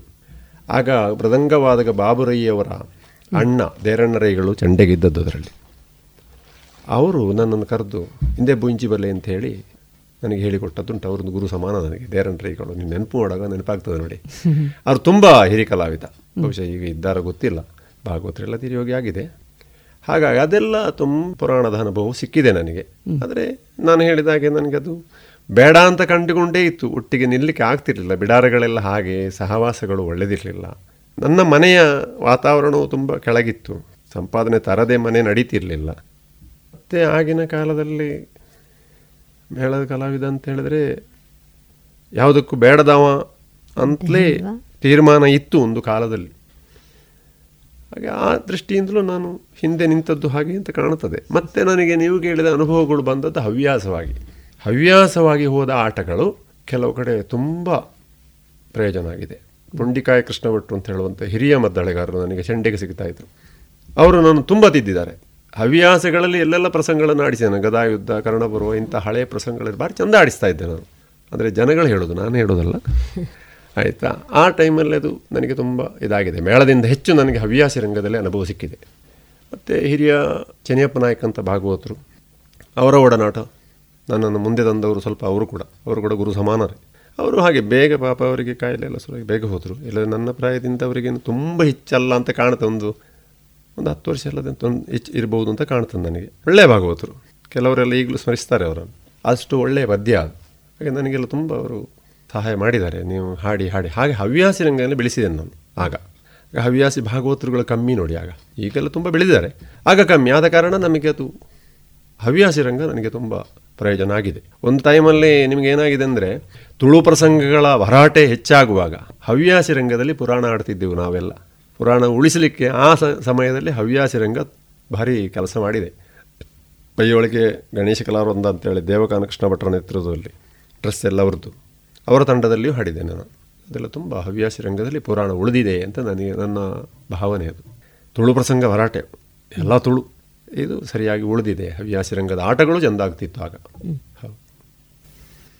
ಸರಳ ಸಜ್ಜನಿಕೆಯ ವ್ಯಕ್ತಿತ್ವ ನಿಮ್ಮದು ಅಂತ ಹೇಳ್ತಾ ಇರುವಾಗಲೇ ಯಕ್ಷಗಾನ ಕಲಿಕೆಗೆ ಸಂಬಂಧಿಸಿ ಒಂದು ಕಠಿಣತೆ ಇದೆ ನಿಮಗೆ ನಿಮ್ಮಲ್ಲಿ. ಸುಲಭ ಅಂತ ಹೇಳಿಯೂ ಅಲ್ಲ ಮತ್ತು ಸಲೀಸಾಗಿ ತಗೊಳ್ಬಾರ್ದು ಕಲಿಕೆಯನ್ನು ಅಂತ ಹೇಳುವ ಒಂದು ರೀತಿಯ ಕಠಿಣತೆ ನಿಮ್ಮಲ್ಲಿ ಇದೆ. ಅದು ಯಾಕೆ? ಅದಂದರೆ ನಿಮಗೆ ಗುರು ಗುರುವೇ ಆಗಿರಬೇಕು. ನಾವು ಶಿಷ್ಯರಿಗೆ ತುಂಬ ಹತ್ತಿರವೂ ಆಗಿರಬೇಕು ಅಂಥೇಳಿ ಶಿಷ್ಯ ನಮ್ಮನ್ನು ದುರುಪಯೋಗ ಮಾಡಬಾರ್ದು. ತಾಳದ ಲಯ, ಈಗ ನಿಮ್ಮ ಶಾಲೆಯ ಪಾಠವು ಹಾಗೆ. ನನ್ನ ಭಾವನೆ ಅದು. ತಾಳದ ಲಯ. ಚಂದ ಉಂಟು ಅಂತೇಳಿ ಅವ ಏನಾದರೂ ಬಾರಿಸೋದು ಸಲುಗೆಯನ್ನು ಉಪಯೋಗಿಸುವುದು, ಅದು ಮಾಡಬಾರ್ದು ಅವ. ಅದು ಸರಿಯೇ ಅವನಿಗೆ ಒಂದು ತಾಳದ ಖಚಿತತೆ ಆಗದೆ ಮುಂದೆ ಅವ ಹೋಗಲೂಬಾರ್ದು. ನನಗೆ ಅದು ಬರ್ತದೆ ಗುರುಗಳೇ ಅಂತ ಹೇಳಬಾರ್ದು. ಅಷ್ಟು ನಿಶ್ಚಯವಾಗಿ ಅವನಿಗೆ ನಿಘಂಟು ಆದ ನಂತರ ನಾವು ಅವನನ್ನು ಮುಂದೆ ಬಿಡ್ತೇವೆ. ಆ ಖಚಿತತೆ ಇಲ್ಲ ಅಂತಾದರೆ ಅವ ಇನ್ನೊಂದು ಕಡೆ ಮತ್ತೊಂದು ಮಾಡ್ತಾನೆ ನೋಡಿ ಮತ್ತೆ ಹೇಳುದವ ಇಂಥವರೆಲ್ಲ ನಾನು ಕಲ್ತದ್ದು. ಅದಕ್ಕೋಸ್ಕರ ಆ ಕಠಿಣತೆ ಬೇಕಾಗ್ತದೆ ಪಾಠ ಮಾಡುವಾಗ. ನಾನು ಅವರ ಹಿರಿಯರು ಒಟ್ಟಿಗಿದ್ದರೂ ಹೇಳ್ತೇನೆ. ಬಂದು ಕೂತ್ಕೊಳ್ತಾರೆ ಮಕ್ಕಳನ್ನು ಕರ್ಕೊಂಡು ಬಂದು. ಅದೇನು ಅದರಲ್ಲಿ ದಾಕ್ಷಿಣ್ಯ ಇಲ್ಲ ನಮಗೆ. ಅಂದರೆ ನಾವು ಅದನ್ನು ಆರ್ಥಿಕವಾಗಿ ತಗೊಳ್ತಾ ಇಲ್ಲ. ಅಂತೇಳಿ ನಮಗೆ ಪೆಟ್ರೋಲಿಗೆ ಕೊಡ್ತಾರೆ ಇಲ್ಲ ಅಂತಲ್ಲ. ಆರ್ಥಿಕವಾಗಿ ನಾನು ಕ್ಲಾಸ್ ಮಾಡ್ತಾ ಇಲ್ಲ ಅಂತ. ಆರ್ಥಿಕ ಮಾಡೋದಾದ್ರೆ ನಾನು ಇಡೀ ಸಿಗುತ್ತೆ ಒಂದು ಎರಡು ಸಾವಿರ ಮೂರು ಸಾವಿರ ಆದರೂ ಬರಬೇಕು ನನಗೆ. ನಾನು ಅದೇ ಮಾಡ್ತಿಲ್ಲ. ಆದ ಕಾರಣ ನಿಮಗೆ ಅದು ನನಗೆ ಆ ಕಠಿಣತೆ ಬೇಕಾಗ್ತದೆ ಅಂತ ನಾವು ಕಲಿಬೇಕಂತಾದರೆ. ಹಾಗೆ ಹಾಗೆ ಆ ಕಠಿಣತೆ ಬೇಕು ಅಂತ ಹೇಳೋದು. ಅದು ನನ್ನ ಮುರಾರಿ ನನ್ನ ಶಿಷ್ಯರಲ್ಲಿ ಕೇಳೋದ್ರೆ ಕೇಳ ಅವರು ಜೋರು ಮಾಡೋದಿಲ್ವ ಅಂತ. ಅಂದರೆ ನಾನು ಜೋರು ಮಾಡಿದ್ದೇನೆ ಮನೆಯಲ್ಲಿ ಮಾಡಿದ್ದೇನೆ. ಆ ಜೋರು ಮಾಡಿದ್ದು ಈಗಲೂ ಮುರಾರಿಗೆ ನೆನಪುಂಟು. ಅಂದರೆ ಅದು ಸುಮ್ಮನೆ ಆಗಬಾರ್ದು ಅಂತ. ಯಾವುದೇ ಕಲೆ ಅದು ಅಗ್ಗ ಇರಬಾರ್ದು. ಅವರ ದೃಷ್ಟಿಯಲ್ಲಿ ಕಲಿಯುವವರ ದೃಷ್ಟಿಯಲ್ಲಿ ಅಗ್ಗ ಅಲ್ಲ ಅದು. ಅದು ಸರಿಯಾದ ಕಲೆ. ಪರಿಶ್ರಮವೇ. ಬೇಕು. ನಾನು ಅದನ್ನು ಸರಿ ಆರಾಧ ಅದೇ ಹೇಳಿದಲ್ಲ ಆರಾಧನಾ ಕಲೆ ಅದು. ಹವ್ಯಾಸವಾಗಿ ಕಲಿತರೂ ಕೂಡ ಅದೊಂದು ಪೂಜೆ. ಯಕ್ಷಗಾನ ಅಂತ ಹೇಳುವಂಥದ್ದು ನಮ್ಮ ಲೆಕ್ಕದಲ್ಲಿ ಪೂಜೆ ಅದು. ಹಾಗೇ ನಾವು ಅದನ್ನು ಪ್ರೀತಿಸಬೇಕು. ಮನೋರಂಜನೆ ಮಾತ್ರ ಅಲ್ಲ ಅದರಲ್ಲಿ. ಹಾಗಾಗಿ ಕಠಿಣತೆ ಬೇಕು ಅಂತ ನನ್ನ ಅಭಿಪ್ರಾಯ. ಖಂಡಿತ.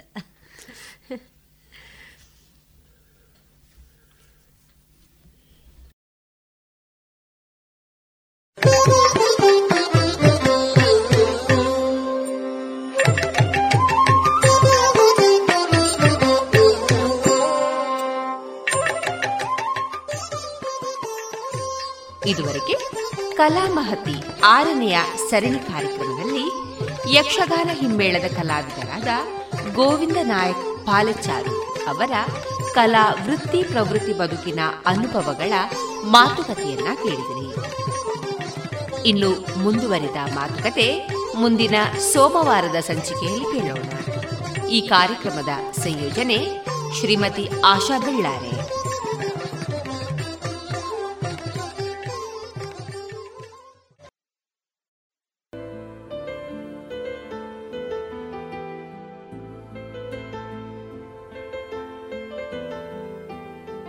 ಇನ್ನು ಮುಂದೆ ಪುತ್ತೂರು ಟೌನ್ ಬ್ಯಾಂಕ್ ಹಾಲ್ನಲ್ಲಿ ನಡೆದ ನ್ಯಾಯಮೂರ್ತಿ ಶ್ರೀ ರಾಮಜೋಯಿಸ ಅವರ ಶ್ರದ್ಧಾಂಜಲಿ ಸಮರ್ಪಣಾ ಕಾರ್ಯಕ್ರಮದಲ್ಲಿ ಹಿರಿಯ ಪತ್ರಕರ್ತರಾದ ದೂಗು ಲಕ್ಷ್ಮಣ್ ಅವರಿಂದ ಶ್ರೀ ರಾಮಜೋಯಿಸ ಅವರ ಬದುಕಿನ ಹೊರಳು ನೋಟ.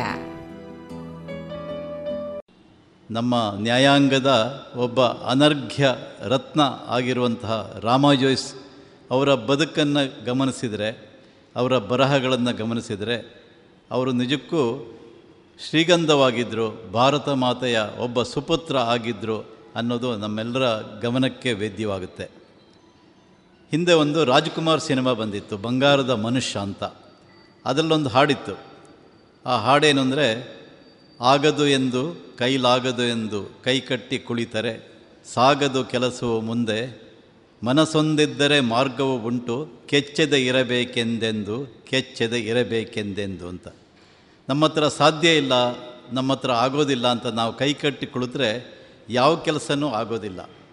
ಆದರೆ ನಮ್ಮ ಹತ್ರ ಸಾಧ್ಯ ಇದೆ ಇಟ್ ಈಸ್ ಪಾಸಿಬಲ್ ಅಂತ ಹೊರಟಾಗ ನಾವು ಏನನ್ನು ಕೂಡ ಮಾಡ್ಬೋದು ಹಿಂದಿಯಲ್ಲಿ ಒಂದು ಮಾತು ಹೇಳ್ತಾರೆ ನರಕರಣೀತೋ ನಾರಾಯಣ ಬನಜಾಯ್ ಅಂತ ಮನುಷ್ಯ ಪ್ರಯತ್ನ ಪಟ್ಟರೆ ಆತ ನಾರಾಯಣನ ಮಟ್ಟಕ್ಕೆ ಏರಬಲ್ಲ ಅಂತ, ಆತ ದೇವರಾಗಬಲ್ಲ ಅನ್ನುವಂಥ ಮಾತನ್ನು ಹೇಳ್ತಾರೆ.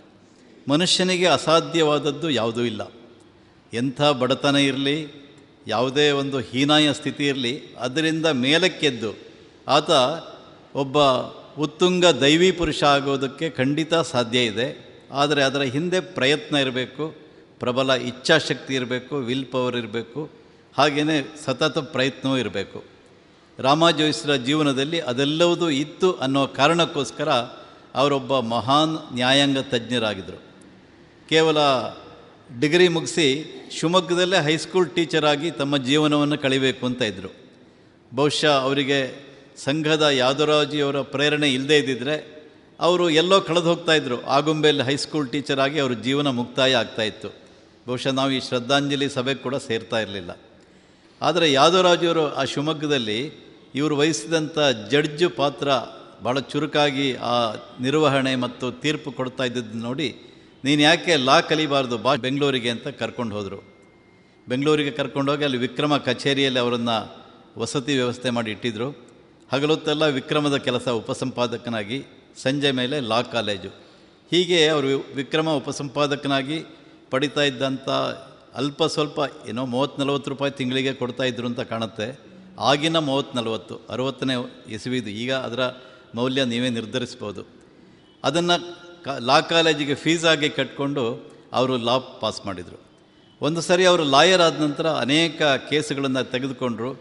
ಅದರಲ್ಲಿ ಅವರು ಸೋಲಿಲ್ಲ. ಮುಂದಕ್ಕೆ ಹೆಜ್ಜೆ ಇಡ್ತಾ ಹೋದರು. ಎಲ್ಲ ಕಡೆ ಗೆಲುವು, ಯಶಸ್ಸು ಅವರಿಗೆ ಕಟ್ಟಿಟ್ಟ ಬುತ್ತಿಯಾಯಿತು ಆನಂತರ ಅವರು ಹೈಕೋರ್ಟ್ನಲ್ಲಿ ಬಹಳ ಜನಪ್ರಿಯವಾದಂಥ ರಿಟ್ ಲಾಯರ್ ಅಂತ ಕೂಡ ಇದ್ದರು ವೆಂಕಟರಂಗ ಅಯ್ಯಂಗಾರ್ ಅಂತ ಒಬ್ಬರು ಫೇಮಸ್ ಲಾಯರ್ ಇದ್ದರು ಅವರ ಅಂಡರ್ನಲ್ಲಿ ಇವರು ಪ್ರಾಕ್ಟೀಸ್ ಮಾಡ್ತಾಯಿದ್ರು ಹಾಗಾಗಿ ಅವರು ಏನೇನು ತಂತ್ರಗಳನ್ನು ಉಪಯೋಗಿಸ್ತಾ ಇದ್ದರು ಕೇಸನ್ನು ಗೆಲ್ಲೋದಕ್ಕೆ. ತಂತ್ರ ಅಂದರೆ ಕುತಂತ್ರ ಅಲ್ಲ, ಒಳ್ಳೆಯ ತಂತ್ರಗಳು. ಅದೆಲ್ಲವುದನ್ನು ಇವರು ಅಳವಡಿಸ್ಕೊಂಡು ಹೇಗೆ ಸಮಾಜಕ್ಕೆ ಒಂದು ನ್ಯಾಯವನ್ನು ಒದಗಿಸ್ಬೇಕು, ಜನರ ಒಂದು ಅವರಿಗಾಗ್ತಾ ಇರುವಂಥ ಅನ್ಯಾಯವನ್ನು, ಹಾಗೆ ಮುಚ್ಚಿ ಹೋಗುವಂಥ ಅಸತ್ಯವನ್ನು ಹೇಗೆ ತೆಗೆದಿಡಬೇಕು ಅನ್ನೋದನ್ನು ಅವರು ತಮ್ಮ ವಾದದಲ್ಲಿ ಮಂಡಿಸ್ತಾ ಇದ್ದರು ಹೀಗೆ ಬಹಳ ಜನಪ್ರಿಯ ಲಾಯರ್ ಕೂಡ ಆಗಿದ್ದರು ಅವರು. ತುರ್ತು ಪರಿಸ್ಥಿತಿ ಸಂದರ್ಭದಲ್ಲಿ ಆಗ ಅರೆಸ್ಟ್ ಆದಂಥ ಅಟಲ್ ಬಿಹಾರಿ ವಾಜಪೇಯಿ, ಅಡ್ವಾಣಿ, ಹಾಗೆ ಮಧು ದಂಡವತೆ ಮತ್ತು ಎಲ್ ಎನ್ ಮಿಶ್ರಾ ಈ ನಾಲ್ಕು ಜನರ ಪರವಾಗಿ ಹೈಕೋರ್ಟ್ನಲ್ಲಿ ಬಹಳ ಸಮರ್ಥವಾದ ವಾದವನ್ನು ಮಂಡಿಸಿದರು. ಆ ವಾದದಲ್ಲಿ ಗೆಲುವನ್ನು ಪಡೆದರು, ಅವರ ಬಿಡುಗಡೆಗೆ ಆದೇಶ ಕೂಡ ಸಿಕ್ತು ಜಡ್ಜಿಂದ ಆದರೆ ಅಷ್ಟೊತ್ತಿಗೆ ಇಂದಿರಾ ಗಾಂಧಿಗೆ ಇದೆಲ್ಲ ವಿಷಯ ಗೊತ್ತಾಯಿತು. ಈ ನಾಲ್ಕು ಜನ ದೊಡ್ಡ ನಾಯಕರನ್ನೇನಾದರೂ ಬಿಡುಗಡೆ ಮಾಡಿದರೆ ಇಂದಿರಾ ಗಾಂಧಿಗೆ ಬಹಳ ಆಪತ್ತಿತ್ತು. ತಕ್ಷಣ ದೇವರಾಜರ ಸರ್ಕಾರಕ್ಕೆ ಸೂಚನೆ ಕೊಟ್ಟು ಯಾರು ವಾದ ಮಾಡಿದರು ರಾಮಜೋಯ್ಸ್ ಅವರನ್ನು ಹಿಡಿದು ಒಳಗಡೆ ಹಾಕಿ ಅಂತ ಸೂಚನೆ ಬಂತು. ಸರಿ, ಯಾರು ಮೀಸಾ ಬಂದಿಗಳ ಪರವಾಗಿ ವಾದ ಮಾಡಿದರು ರಾಮಾಜೋಯ್ಸ್ ಕೂಡ ಒಳಗಡೆ ಹೋಗಬೇಕಾಯಿತು. ಹೀಗಾಗಿ ಒಂದು ಹದಿನಾರು ತಿಂಗಳು ಅವರಿಗೆ ವಾಜಪೇಯಿ, ಅಡ್ವಾಣಿ ಅವರಂಥ ಮಹಾನ್ ರಾಜಕೀಯ ನಾಯಕರ ಜೊತೆಗಿರುವಂಥ ಒಂದು ಸೌಭಾಗ್ಯ, ಅದನ್ನು ಸೌಭಾಗ್ಯ ಅಂತಲೇ ಕರಿಬೇಕು. ಅದು ಕೂಡ ಅವರಿಗೆ ದೊರಕಿತ್ತು. ಅದಾದ ನಂತರ ಜನತಾ ಸರ್ಕಾರ ಬಂದಾಗ ಕೇಂದ್ರದಲ್ಲಿ ಅವರು ಹೈಕೋರ್ಟ್ ನ್ಯಾಯಮೂರ್ತಿಯಾಗಿ ಕರ್ನಾಟಕದಲ್ಲೇ ಇದ್ದರು ಕರ್ನಾಟಕದಲ್ಲಿ ಅವರು ಸಾಕಷ್ಟು ಮೊಕದ್ದಮೆಗಳನ್ನು ಅದರ ವಿರುದ್ಧ ಮೊಕದ್ದಮೆಗಳ ಇದರ ಇದರಾಗಿ ತೀರ್ಪನ್ನು ಕೊಟ್ಟಿದ್ದರು ಒಂದು ಸಾರಾಯಿ ಬಾಟಲ್ ಪ್ರಕರಣ ಬಂದಿತ್ತಾಗ. ಅದರ ಪರವಾಗಿ ಶಾಂತಿ ಭೂಷಣ ಅನ್ನುವಂಥ ಫೇಮಸ್ ಲಾಯರ್ ಈಗ ಪ್ರಶಾಂತ್ ಭೂಷಣ ಯಾರಿದ್ದಾರೆ ಅವರ ತಂದೆ, ಅವರು ವಾದ ಮಾಡೋದಕ್ಕೆ ಬಂದಿದ್ದರು ಅವರು ಭಾರಿ ದೊಡ್ಡ ಪ್ರಚಂಡವಾದ ವಾದವನ್ನೇ ಮಂಡಿಸಿದರು. ಆದರೆ ಅದು ಯಾವ ವಾದಕ್ಕೂ ರಾಮ ಜೋಯಿಸ್ ಪೀಠದಲ್ಲಿದ್ದಂಥ ಜಡ್ಜ್ ರಾಮ ಜೋಯಿಸ್ ಮಣಿಲಿಲ್ಲ. ಅವರು ಸಾರಾಯಿ ಮೊಕದ್ದಮೆಗೆ ಏನು ಸರಿಯಾದ ಒಂದು ತೀರ್ಪು ಬೇಕೋ ಅದನ್ನೇ ಕೊಟ್ಟರು ಹೀಗೆ ಅನೇಕ ತೀರ್ಪುಗಳು ಬಹಳ ಚರಿತ್ರಾರ್ಹ ತೀರ್ಪುಗಳಾಗಿ ಇವತ್ತು ಕೂಡ ದಾಖಲಾಗಿದೆ. ಇವತ್ತು ಯಾವುದಾದ್ರೂ ದೊಡ್ಡ ದೊಡ್ಡ ಕೇಸುಗಳು ಸುಪ್ರೀಂ ಕೋರ್ಟ್ನಲ್ಲಿ ಬಂದರೆ ಆ ಕೇಸುಗಳ ವಿಚಾರಣೆ ಸಂದರ್ಭದಲ್ಲಿ ರಾಮಾಜೋಯ್ಸ್ ಜಡ್ಜ್ಮೆಂಟನ್ನು ಉಲ್ಲೇಖವಾಗಿ ಪರಿಗಣಿಸ್ತಾರೆ, ರೆಫರೆನ್ಸ್ ಪಾಯಿಂಟ್ ಆಗಿ. ರಾಮಾಜೋಯ್ಸ್ ಹೀಗೆ ತೀರ್ಪನ್ನು ಕೊಟ್ಟಿದ್ದರು ಅಂತ ಅಲ್ಲಿ ವಕೀಲರು ಹೇಳ್ತಾರೆ, ಮತ್ತು ಜಡ್ಜ್ ಕೂಡ ಅದರ ಉಲ್ಲೇಖವನ್ನು ಮಾಡ್ತಾರೆ. ಯಾವುದಾದ್ರೂ ಒಂದು ತೀರ್ಪಿನಲ್ಲಿ ಇಂಥವ್ರು ಕೊಟ್ಟ ಜಡ್ಜ್ಮೆಂಟು ಅಂತ ಉಲ್ಲೇಖ ಮಾಡಬೇಕಾದ್ರೆ ಆ ಜಡ್ಜ್ ಮಹತ್ವ ಎಷ್ಟು? ಅವರು ನ್ಯಾಯಾಂಗದಲ್ಲಿ ಎಂತಹ ಆಳವಾದ ಅಧ್ಯಯನ ಮಾಡಿದರು ಅನ್ನೋದು ನಮಗೆಲ್ಲ ಅರ್ಥ ಆಗುತ್ತೆ. ಹೀಗೆ ರಾಮಜೋಯಿಸ್ ಒಂದು ಸರಿ ಹೈಕೋರ್ಟ್ ನ್ಯಾಯಮೂರ್ತಿ ಆದ ನಂತರ ಅವರು ಮತ್ತೆ ತಿರುಗಿ ನೋಡಲಿಲ್ಲ. ಆನಂತರ ಪಂಜಾಬ್ ಮತ್ತು ಹರಿಯಾಣ ಹೈಕೋರ್ಟ್ನಲ್ಲಿ ಅವರು ನ್ಯಾಯಮೂರ್ತಿ ಆದರು, ಅನಂತರ ಮುಖ್ಯ ನ್ಯಾಯಮೂರ್ತಿ ಕೂಡ ಆಗಿದ್ದರು ಸಿ ಜೆ ಐ ಆಗಿದ್ದರು ಆದರೆ ಆಗಿನ ಇಂದಿರಾ ಸರ್ಕಾರ ಇವರ ಸೀನಿಯಾರಿಟಿಯನ್ನು ಕಡೆಗಣಿಸಿ ಇವರಿಗಿಂತ ಜೂನಿಯರ್ ಆಗಿರೋರನ್ನು, ಇವರಿಗಿಂತ ಕಿರಿಯ ನ್ಯಾಯಾಧೀಶರನ್ನ ಸುಪ್ರೀಂ ಕೋರ್ಟ್ಗೆ ಜಡ್ಜ್ಗಳನ್ನಾಗಿ ಪರಿಗಣಿಸಿದರು. ಇದನ್ನು ರಾಮಾಜೋಯಿಸರು ಸಹ ಸಹಿಸಲಿಲ್ಲ, ಖಂಡಿಸಿದರು ಅವರು. ತಕ್ಷಣ ಹೈಕೋರ್ಟ್ ಮುಖ್ಯ ನ್ಯಾಯಾಧೀಶನ ಸ್ಥಾನಕ್ಕೆ ರಾಜೀನಾಮೆ ಕೊಟ್ಟರು ಅವರು ಪಂಜಾಬ್, ಹರಿಯಾಣ ಹೈಕೋರ್ಟಿನ ಮುಖ್ಯ ನ್ಯಾಯಮೂರ್ತಿಯಾಗಿದ್ದುದು ಕೇವಲ ನಾಲ್ಕೇ ತಿಂಗಳು. ತಮ್ಮ ಸ್ಥಾನಕ್ಕೆ ರಾಜೀನಾಮೆ ಕೊಟ್ಟರು ಹುದ್ದೆಯ ಮೋಹ ಅವರಿಗಿರಲಿಲ್ಲ. ಈ ಹುದ್ದೆ ಹೋದರೆ ಹೋಗಲಿ, ಬೇಡ, ಪರವಾಗಿಲ್ಲ. ಆದರೆ ನ್ಯಾಯದ ಪರವಾಗಿ ಹೋರಾಟ ಮಾಡೋದಕ್ಕೆ ಬೇರೆ ದಾರಿಗಳಿದೆ ಅನ್ನೋದು ಅವ್ರಿಗೆ ಗೊತ್ತಿತ್ತು. ಆನಂತರ ಅವರು ಸುಪ್ರೀಂ ಕೋರ್ಟ್ ಲಾಯರ್ ಆಗಿ ಅನೇಕ ಮೊಕದ್ದಮೆಗಳಲ್ಲಿ ವಾದ ಮಾಡಿದರು. ಸಾಕಷ್ಟು ಸರ್ಕಾರದ ಲೆವೆಲ್ನಲ್ಲಿರುವಂಥ ಮೊಕದ್ದಮೆಗಳಲ್ಲಿ ಅವರು ವಾದ ಮಾಡಿ ಸರ್ಕಾರಕ್ಕೆ ಜಯವನ್ನು ತಂದುಕೊಟ್ಟರು ನ್ಯಾಯವನ್ನು ಒದಗಿಸಿದರು. ಈಗಲೂ ಕೂಡ ಅನೇಕ ತೀರ್ಪುಗಳು ಬಹಳ ಚರಿತ್ರಾರ್ಹವಾಗಿ ದಾಖಲಾಗಿದೆ. ಒಂದು ತೀರ್ಪನ್ನು ನಾವು ಉಲ್ಲೇಖಿಸಲೇಬೇಕಿಲ್ಲಿ. ತುಮಕೂರಿನ ಹತ್ರ ದಲಿತರಿಗೆ ಸೇರಿದಂಥ ಒಂದು ಜಾಗ ಇತ್ತು. ಅಲ್ಲೆಲ್ಲ ದಲಿತ ಬಂಧುಗಳಿದ್ದರು ಎಸ್ ಸಿ ಎಸ್ ಟಿ ಜನದವರು. ಅವರ, ಅವ್ರಿಗೆ ಸೇರಿದಂಥ ಭೂಮಿಯನ್ನು ಯಾರೋ ಕೆಲವರು ನುಂಗಣ್ಣಗಳಿರ್ತಾರಲ್ಲ ಭೂಮಿಯನ್ನೇ ನುಂಗೋರು. ಕೆಲವರು ಬಾವಿಯನ್ನು ನುಂಗೋರು ನಮ್ಮಲ್ಲಿದ್ದಾರೆ, ಕೆಲವರು ಭೂಮಿಯನ್ನೇ ನುಂಗ್ತಾರೆ, ಕೆಲವರು ಇನ್ನೇನೇನೋ ನುಂಗ್ತಾರೆ. ಆ ಥರ ನುಂಗಣ್ಣಗಳ ಹಾವಳಿಯಿಂದ ಆ ದಲಿತರ ಜಮೀನೆಲ್ಲ ಹೊರಟೋಗುವಂಥ ಸ್ಥಿತಿ ಬಂತು. ಇದನ್ನು ಯಾರೂ ಕೂಡ ಬಗೆಹರಿಸೋದಕ್ಕೆ ಮುಂದಾಗಲಿಲ್ಲ. ಯಾಕೆಂದರೆ ದಲಿತರ ಸಂಖ್ಯೆ ಬಹಳ ಕಡಿಮೆ ಇತ್ತು ಅಲ್ಲಿ. ಅವರಿಂದ ರಾಜಕೀಯದವರಿಗೆ ಆಗಬೇಕಾದ ಲಾಭ ಅಷ್ಟಕ್ಕಷ್ಟೇ. ಹಾಗಾಗಿ ಯಾರೂ ಅದನ್ನು ಸೀರಿಯಸ್ ಆಗಿ ತೆಗೆದುಕೊಳ್ಳಿಲ್ಲ. ರಾಮಾಜೋಯಿಸರಿಗೆ ಈ ಸುದ್ದಿ ಗೊತ್ತಾಯಿತು. ಅವರು ದಲಿತರ ಪರವಾಗಿ ಹೋರಾಟಕ್ಕೆ ನಿಂತರು. ಸುಪ್ರೀಂ ಕೋರ್ಟ್ನಲ್ಲಿ ಈ ದಲಿತರ ಪರವಾಗಿ ಕೇಸನ್ನು ತೆಗೆದುಕೊಂಡು ಅವರು ಅಲ್ಲಿ ಪ್ರಬಲವಾದ ವಾದ ಮಂಡಿಸಿದರು. ಅಷ್ಟೇ ಅಲ್ಲ, ಆ ಕೇಸ್ನಲ್ಲಿ ಅವರು ಗೆದ್ದರು ಹಾಗಾಗಿ ಬೇರೆ ಯಾರಿಗೋ ಪರಭಾರೆ ಆಗಬೇಕಾಗಿದ್ದಂಥ ದಲಿತರ ಭೂಮಿ ಪುನಃ ವಾಪಸ್ ಅವರಿಗೆ ಸಿಕ್ತು. ಇದಕ್ಕೆ ಒಂದು ಪೈಸ ಫೀಸ್ ಕೂಡ ತಗೊಂಡಿರಲಿಲ್ಲ. ಸಾಧಾರಣವಾಗಿ ಸುಪ್ರೀಂ ಕೋರ್ಟ್ನಲ್ಲಿ ಒಂದು ಸಿಟ್ಟಿಂಗಿಗೆ ಈಗ ಕನಿಷ್ಠ ಅಂದರೆ ಎರಡು ಲಕ್ಷ ಕೊಡಬೇಕು. ಒಂದು ಸರಿ ಅಲ್ಲಿ ಲಾಯರ್ ಹೋಗಿ ಮಾತಾಡೋದಕ್ಕೆ. ಇನ್ನು ದೊಡ್ಡ ದೊಡ್ಡ ಕೇಸ್ನಲ್ಲಿ ಲಕ್ಷಗಟ್ಟಲೆ ಕೊಡಬೇಕು. ಆದರೆ ಈ ದಲಿತರ ಹತ್ರ ಒಂದು ಪೈಸೆ ಕೂಡ ಅವ್ರು ತಗೊಳ್ಳಿಲ್ಲ. ಅದರ ಬದಲು ಅವರಿಗೆ ಇದೆಲ್ಲ ಕೇಸನ್ನು ಗೆದ್ದುಕೊಟ್ಟು ಇನ್ನು ನೀವು ಅಲ್ಲಿ ನಿಮ್ಮ ಲೊಕ್ಯಾಲಿಟಿ ಎಲ್ಲ ಮಾಡಿಕೊಳ್ಳಿ, ನಗರವನ್ನು ನಿರ್ಮಾಣ ಮಾಡಿಕೊಳ್ಳಿ ಅಂತ ಹೇಳಿದರು. ದಲಿತರು ಮಾಡಿದರು, ನಗರವನ್ನು ನಿರ್ಮಾಣ ಮಾಡಿದರು. ಪುನಃ ಮತ್ತೆ ರಾಮಜೋಸ್ ಹತ್ರ ಬಂದರು. ಬಂದು ಹೇಳಿದರು, ಸರ್, ನಮ್ಮ ನಗರ ನಿರ್ಮಾಣ ಆಗ್ತಿದೆ, ಅದಕ್ಕೊಂದು ಹೊಸ ಹೆಸರನ್ನು ಇಡಬೇಕು, ನಿಮ್ಮ ಅನುಮತಿ ಬೇಕು ಅಂತ ಹೇಳಿದರು. ಅಯ್ಯೋ, ನನ್ನ ಅನುಮತಿ ಯಾಕೆ? ನೀವು ನಗರ ನಿರ್ಮಾಣ ಮಾಡಿ, ಅದಕ್ಕೆ ಕಾರ್ಯಕ್ರಮನೂ ಮಾಡಿ ಅಂತ ಹೇಳಿದರು. ಇಲ್ಲ, ಕಾರ್ಯಕ್ರಮ ಮಾಡ್ತೀವಿ, ನೀವು ಬರಬೇಕು. ಆ ನಗರಕ್ಕೆ ಒಂದು ಹೆಸರನ್ನು ನಾವು ಸೂಚಿಸಬೇಕು ಅಂತ ಇದ್ದೀವಿ. ನಿಮ್ಮ ಅನುಮತಿ ಬೇಕದಕ್ಕೆ ಅಂತ. ಇವರು ಏನಿರ್ಬೋದು? ಅಂಬೇಡ್ಕರ್ ನಗರ ಅಂತ ಇರ್ಬೋದಾ? ಇಟ್ಕೊಳ್ಳಿ, ಪರವಾಗಿಲ್ಲ ಅಂದರು. ಅಲ್ಲ, ಸರ್ ಅಂತ. ಹಾಗಾದರೆ ಏನು ಇಡಬೇಕು ಅಂತ ಇದ್ದೀರಿ? ಇನ್ಯಾವುದಾದ್ರೂ ರಾಜಕಾರಣಿಗಳ ಹೆಸರು ಇಡ್ತೀರಾ ಇಡೀ ನಂದೇನು ಅಭ್ಯಂತರ ಇಲ್ಲ ಅಂದರು. ಇಲ್ಲ ಸರ್, ನಿಮ್ಮ ಹೆಸರನ್ನೇ ಇಡಬೇಕು ಅಂತ ಇದ್ದೀವಿ. ರಾಮ ಜೋಯಿಸ್ ನಗರ ಅಂತ ನಾವು ಇಡಬೇಕು ಅಂತ ಇದ್ದೀವಿ. ನೀವು ಒಪ್ಪಿಗೆ ಕೊಡಬೇಕು ಅಂತ ಹಠ ಹಿಡಿದು ಕೊಡ್ತರು ರಾಮ ಜೋಯಿಸರಿಗೆ ಈ ನನ್ನ ಹೆಸರನ್ನು ಇಡೋದು ಅದೆಲ್ಲ ಅವರಿಗೆ ಒಪ್ಪಿಗೆ ಇರಲಿಲ್ಲ. ಏ, ಬೇಡಪ್ಪ, ನನ್ನ ಹೆಸರು ಬೇಡ. ನೀವು ಯಾವುದಾದ್ರೂ ದೇವರ ಹೆಸರನ್ನು ಇಟ್ಕೊಳ್ಳಿ, ಪರವಾಗಿಲ್ಲ. ಅಥವಾ ನಮ್ಮ ಮಹಾಪುರುಷರ ಹೆಸರನ್ನು ಇಟ್ಕೊಳ್ಳಿ. ಬೇಕಾದರೆ ಸರ್ದಾರ್ ಪಟೇಲ್ ನಗರ ಅಂತ ಇಟ್ಕೊಳ್ಳಿ ಅಂತ ಹೇಳಿದರು. ಆದರೆ ಒಪ್ಪಲಿಲ್ಲ ಅವರು ದಲಿತರು. ಇಲ್ಲ ಸರ್, ನಮಗೆ ಭೂಮಿಯನ್ನು ನೀವೇ ಕೊಟ್ಟವರು. ಭೂಮಿ ಕಳೆದೋಗಿತ್ತು, ಅದನ್ನು ವಾಪಸ್ ನಮಗೆ ತಂದು ಕೊಟ್ಟವರು ನೀವು. ನಿಮ್ಮ ಹೆಸರನ್ನೇ ನಾವು ಇಡ್ತೀವಿ. ನೀವೇ ನಮಗೆ ದೇವರು ಅನ್ನುವಂಥ ಮಾತನ್ನು ಕೊನೆಗೆ ಹೇಳಿದರು. ಕೊನೆಗೆ ವಿಧಿ ಇಲ್ಲದೆ ರಾಮಾಜೋಯಿಸರು ಒಪ್ಕೊಂಡ್ರು. ರಾಮ ಜೋಯಿಸ್ ನಗರ ಅಂತ ಈಗಲೂ ಕೂಡ ತುಮಕೂರಿನ ಹತ್ರ ಒಂದು ಕಾಲೋನಿ ಇದೆ. ಅಲ್ಲಿರೋರೆಲ್ಲ ರಾಮ ಜೋಯಿಸ್ ಬಳಗದವರೆಲ್ಲ, ದಲಿತರಿದ್ದಾರೆ. ಹೇಗೆ ಸಮಾಜದಲ್ಲಿ ಒಂದು ಸಾಮಾಜಿಕ ಸಾಮರಸ್ಯ ತರಬಹುದು ಅನ್ನೋದಕ್ಕೆ ಇದೊಂದು ಬಹುಶಃ ಶ್ರೇಷ್ಠವಾದ ಉದಾಹರಣೆ ಆಗ್ಬೋದು. ರಾಮ ಜೋಯಿಸ್ ಅವರಲ್ಲಿ, ಆ ದಲಿತರಲ್ಲಿ ರಾಮ ಜೋಯಿಸ್ ಉಚ್ಚ ವರ್ಗಕ್ಕೆ ಸೇರಿದವರು ಅಂತ ಅನೇಕರು ಅಪವಾದ ಮಾಡ್ತಾರೆ. ದಲಿತರ ಬಗ್ಗೆ ಬಹುಶಃ ಅವರಿಗೇನು ಕಾಳಜಿ ಇಲ್ಲ ಅಂತಲೂ ಕೆಲವರು ಹೇಳಿದ್ದಿರ್ಬೋದು. ಆದರೆ ಅವರು ದಲಿತರ ಪರವಾಗಿ ಉಚಿತವಾಗಿ ಕಾನೂನು ಹೋರಾಟ ಮಾಡಿ ಅವರಿಗೆ ಅವರ ಭೂಮಿ ಸಿಗುವಂತೆ ಮಾಡಿದರು. ಸಮಾಜದಲ್ಲಿ ನಿಜವಾಗಿಯೂ ಇರಬೇಕಾದಂಥ ಸಾಮರಸ್ಯ ಅಂದರೆ ಇದು.